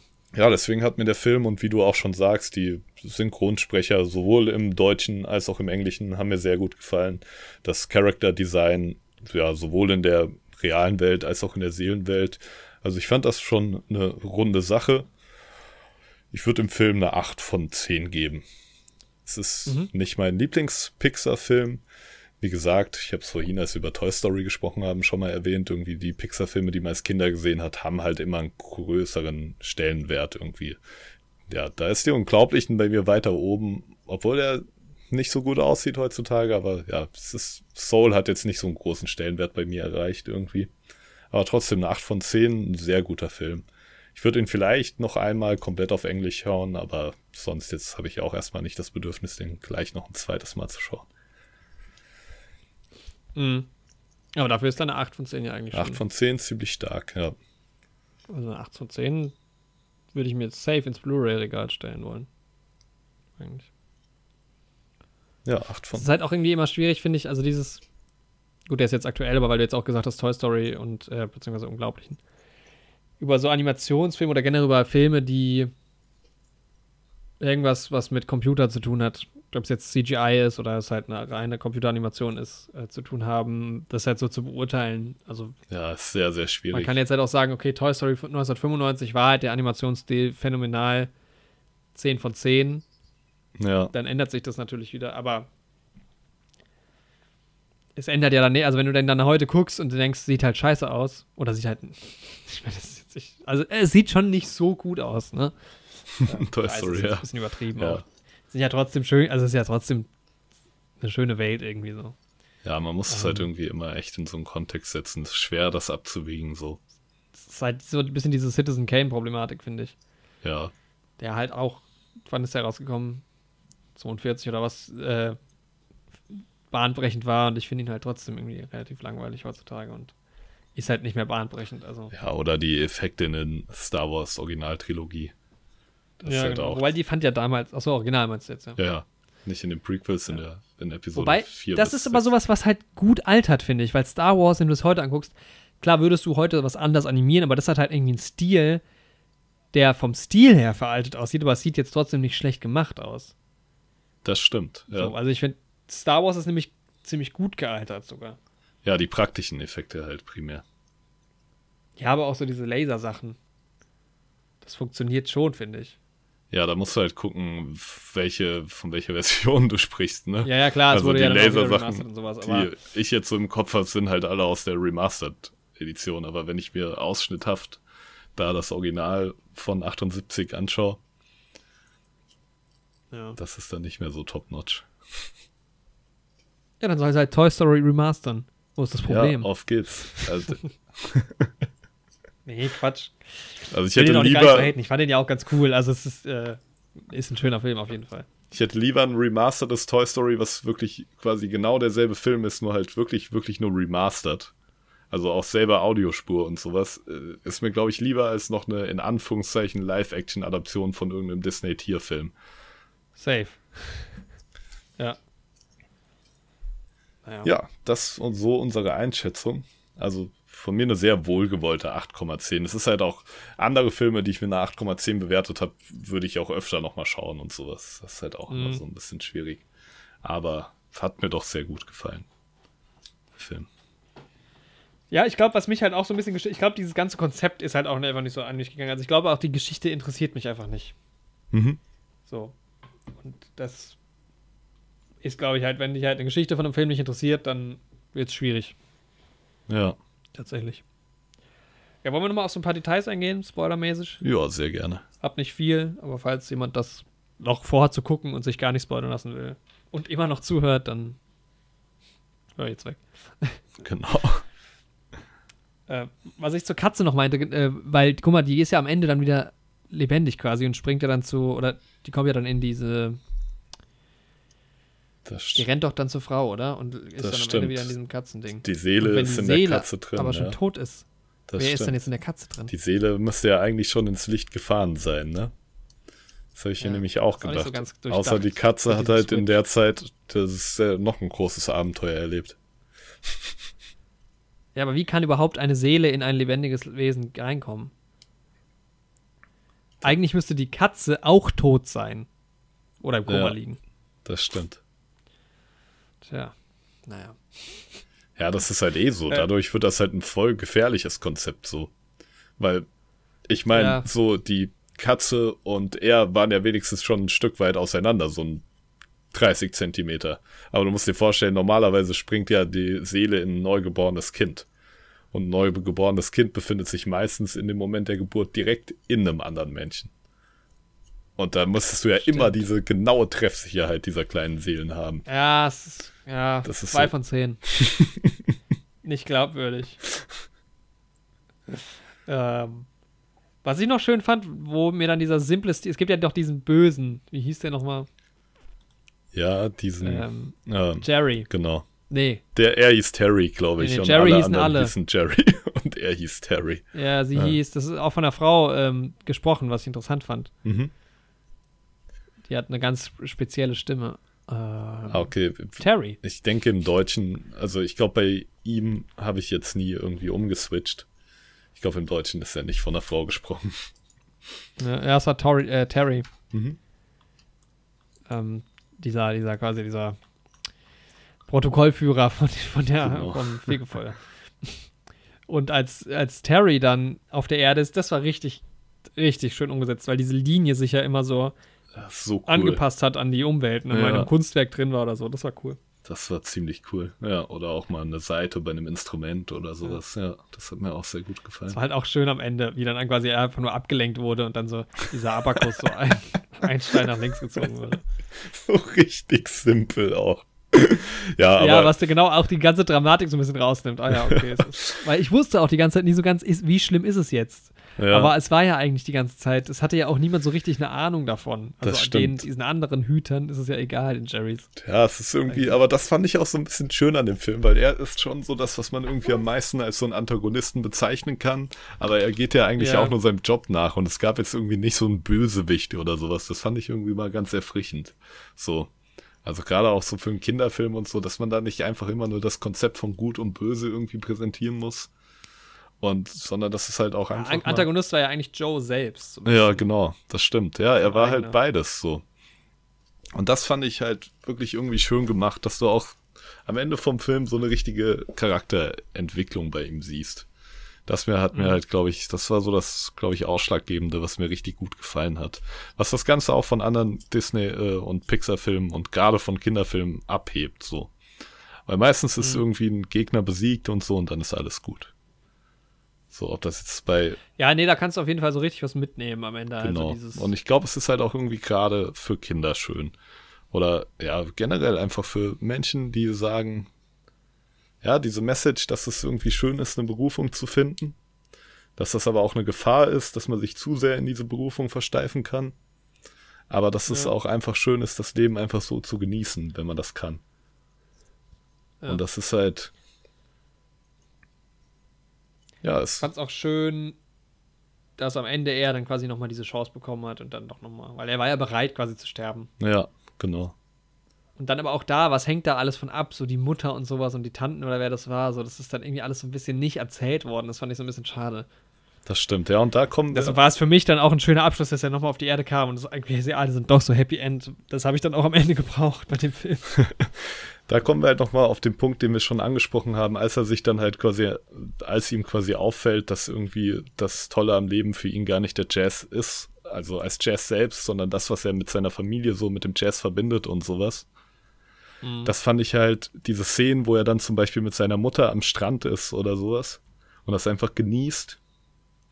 Da hätte es halt wirklich dem Film gut getan, wenn man solche Szenen vielleicht am Anfang vom Film schon mal in einem anderen Licht gezeigt hätte irgendwie. Ja, wenn man ihn und seine Mutter gesehen hätte, die sich irgendwie am Strand streiten oder so, auf dem Weg zum Strand, keine Ahnung, irgendwas hätte man sich ja ausdenken können, weil er irgendwie lieber Musik hört oder sowas. Was weiß ich. Auf jeden Fall, dass man diese Strandszene und seine Vergangenheit schon mal etabliert hat irgendwie, vielleicht am Anfang des Films in einem negativen Licht. Ausgelöst durch den Jazz-Konflikt und dann am Ende sieht er halt die positiven Seiten davon und so. Das wäre, glaube ich, noch mal geiler gewesen so. Aber auch sonst fand ich die Szenen schön gemacht. Ja. Das war halt auch echt, das war die schönste Szene eigentlich, wo dann quasi er diesen Dialog hält mit ihr, diesen Monolog hält vor ihr und dann die Kamera so rumswitcht. Also du hörst erst die Katze quasi das so vorsagen. Mhm. Und dann hört man halt quasi die Sicht von der Mutter, wie halt jetzt die Figur Jerry und die Stimme Jerry, Tom, nein. Joe. Tom und Jerry. Joe mit ihr redet, das war halt richtig schön. Ja, das war, das meinten wir auch vorhin, die Szene, ne? Ja, das war auch der Moment, wo ich gemerkt habe, okay, wenn er jetzt immer, da habe ich mir plötzlich so viel wohler gefühlt, als seine Stimme auch in seinem Körper war. Mhm. Wenn es mal immer so gewesen wäre, dann hätte es so ein bisschen die Spannung rausgenommen, glaube ich. Ja. Das war schon ganz gut, dass Tina Feys Stimme quasi in Joe drin gesteckt hat. Ja. Ja, und sonst, wie gesagt. Was ich am Ende so ein bisschen schade fand, noch, er hatte dann diesen Auftritt, wo er dann halt nochmal echt endlich diesen großen Auftritt dann hat. Mhm. Und das fand ich auch ganz komisch geschnitten irgendwie. Da hätte ich mir gewünscht, dass man sich so ein bisschen mehr Zeit lässt für diesen ganzen Jazz nochmal, auch für die Musik einfach. Ja, das wäre schön. Das war so sehr schnell abgearbeitet, Aber dann den Dialog fand ich nochmal irgendwie schön, den er dann mit dieser großen Jazzkünstlerin hatte nach dem Auftritt. Ja, das ist ja dann so der Moment so richtig, wo er auch merkt, okay, es ist irgendwie dann doch nicht das, was ich will. Ja. Ja, und dann, also weil zum Beispiel so bei dem, das Unterrichten so doch mehr seine Muße ist und so, das hatte irgendwie einen auch emotional auch nochmal ein bisschen mitgenommen, weil das halt auch vorher schon so ein bisschen etabliert war, so. Das wäre halt schön, wenn man das mit... Ja, ich habe mir eigentlich auch gedacht, das fand ich auch irgendwie so ein bisschen komisch, dass das so sein... Weil eigentlich ist doch dieses Unterrichten und dann gibt es ja auch dieses Moment nochmal mit der Schülerin und so, ist doch irgendwie so was richtig Schönes, so was richtig Tolles irgendwie. Und das wird in dem Film so von Anfang an so negativ dargestellt. Das fand ich so ein bisschen komisch. Was ich mich halt auch frage, ne? Inwiefern ist es denn wirklich ein Konflikt, sich zwischen beiden Seiten zu entscheiden? Weil ich gehe davon aus, dass diese Jazz-Auftritte... Das Problem von der Mutter im Prinzip. Ja, weil diese Jazz-Auftritte, die sind ja wahrscheinlich irgendwie Donnerstag, Freitag, Samstag oder sowas, wenn die überhaupt mehrmals die Woche sind. Ja. Der kann doch unterrichten und abends in diesen Clubs spielen, wenn der das zeitlich auf die Kette bekommt. Zumindest erstmal so. Ja, echt so. So dass die Mutter ihm dann auch so verbieten will, da hinzugehen. Er kann trotzdem Lehrer sein. Also, das weiß ich nicht. Echt so. Also ich wette, einen Großteil der Musiklehrer, die man so hat, spielen auch noch privat in irgendwelchen Orchestern oder Bands oder ja, auf jeden was Fall. Auch immer. Zumindest die Musiklehrer aus unserer Schule, die ich kenne. So. Oder dein Professor, dein ehemaliger. Ja, stimmt. Stimmt, sogar als Professor kannst du auch noch nebenbei in der Band spielen. So. Es ist ja, deswegen den Konflikt habe ich auch nicht so ganz verstanden. Aber gut, die Mutter hatte die Erfahrung mit dem Vater gemacht und so. Das fand ich aber auch irgendwie eine schöne Message, so. Weil er irgendwie immer so seinen Vater so als dieses Vorbild gesehen hat, der seinen Jazz so voll ausleben konnte. Ja. Aber die Mutter halt auch nochmal sagt, dass das halt auch nur ging, weil sie das finanziert hat, beide. Das ist halt irgendwie auch wichtig, so. Die Bürde der Kreativen. Ja. Ja, allen viele schöne Botschaften irgendwie, die einem auch so ein bisschen zum Nachdenken anregen, auf jeden Fall. Ich fand es irgendwie nochmal ganz schön, diese Metaphern. Das stimmt, ich werde mir jetzt das nächste Mal zweimal überlegen, ob ich nochmal einen Pixar-Film gucke. Mein Gott. Diese Metapher auch irgendwie von diesen verlorenen Seelen, die entweder wirklich zu sehr in ihrem Ding, in ihrer kreativen Blase abgedriftet sind oder wirklich gar nichts haben, dass man das da auch als gleich dargestellt hat. Ja, das fand ich auch cool. Ja, ein interessanter Punkt. Irgendwie. Ja. Ja, das war unsere Besprechung von Soul. Soul. Und allen anderen Filmen. Und allen anderen Filmen, die es je gab auf dieser Welt. Nee. Genau, was kommt nächste Woche? Wissen wir da, glaube ich, noch gar nicht. Nee. Wenn Disney Plus jetzt... Kommt nächste Woche etwa schon der neue Hitchcock? Der neue Hitchcock. Ja. Ich bin ein bisschen durch, ich muss auch was essen, ich habe mega Hunger. Ja, man muss ja auch vielleicht kommt, wenn wir kein anderes Thema finden, ich meine, vielleicht werden ja noch alle WandaVision-Folgen released am Montag, wer weiß. Wahrscheinlich nicht. Glaube ich nicht. Aber wenn wir kein Thema finden, dann machen wir uns unseren Neujahrsvorsatz. Und schauen einen Hitchcock-Film. Ah. Naja, wir werden schon was finden. Apropos, weißt du, was wir vergessen haben? Nächste Woche wieder ein. Unser neue Helden-Schachspiel. Meine Idee, ne? Wir waren ja mal, als wir Queen's Gambit geschaut haben, im Schachhype. Ja. Der ist dann aber leider so ein bisschen ausgeklungen. Naja, ich bin immer im Schachhype. Genau, und deswegen habe ich mir gedacht, wir machen uns ein Podcast-Schachspiel. Okay, also tatsächlich. Und zwar, jeder von uns beiden stellt sich bei sich zu Hause ein Schachbrett hin. Ja. Und jede Folge machen wir direkt am Anfang einen Zug. Oh, das finde ich aber mega gut. Die Figur auf das und das Feld. Genau, denn seit Queen's Gambit mögen wir Schach. Mochten auch schon vorher Schach. Wir haben auch in der Schule schon mal zusammen Schach gespielt. Vielleicht. Die Archive sind sich da nicht ganz sicher. Aber deswegen spielen wir jetzt hier im Podcast eine schöne Runde Schach. Willst du weiß oder schwarz sein? Lieber weiß. Aber okay, dann darfst du beginnen. Okay, Moment. Okay, dann gehe ich mit meinem Bauern, wer hätte es gedacht. Und zwar gehe ich mit meinem... Ich bin so schlecht in Schach, ich habe keine Ahnung. Obwohl ich mir ja so ein bisschen was habe ich... Wie geht nochmal das Damen-Gambit? Ich weiß es schon nicht mehr. Hast du es noch im Kopf? Oh, nee, ich kann es jetzt nicht erklären. So, kann es vielleicht auf dem Brett machen. Ich will nichts falsch machen. Ich gehe mit meinem C2-Bauern... auf C3. C3, also dem Bauern 1 nach vorne, ne? Ja, genau. Okay. Ich gehe mit meinem E7-Bauern 2 nach vorne und zwar auf E5. E5. Ja. Genau, das war unser schnelles Schachfeld. Und ich werde jetzt dieses Spiel auch aufbauen und in mein Zimmer stellen. Tatsächlich. Sehr gut. Ja, vielleicht blende ich da tatsächlich mal auf YouTube ein Bild ein. Ja, wir können das ja wirklich immer am Ende von der Folge machen. Das war unser erster Schachzug. Ihr habt 12 Angry Men, Parasite, Platoon, ihr habt alles gehört heute, alles dabei, Toy Story, Soul. Hat Spaß gemacht, Jorik. War auch mal schön, einfach nur zuzuhören. Ja, sorry, nächste Woche wird es anders sein. Ja, und danke fürs Zuhören, Leute. Empfehlt uns gerne weiter, hört nächste Woche wieder zu, wenn es euch denn gefallen hat. Und genau, wir hören uns.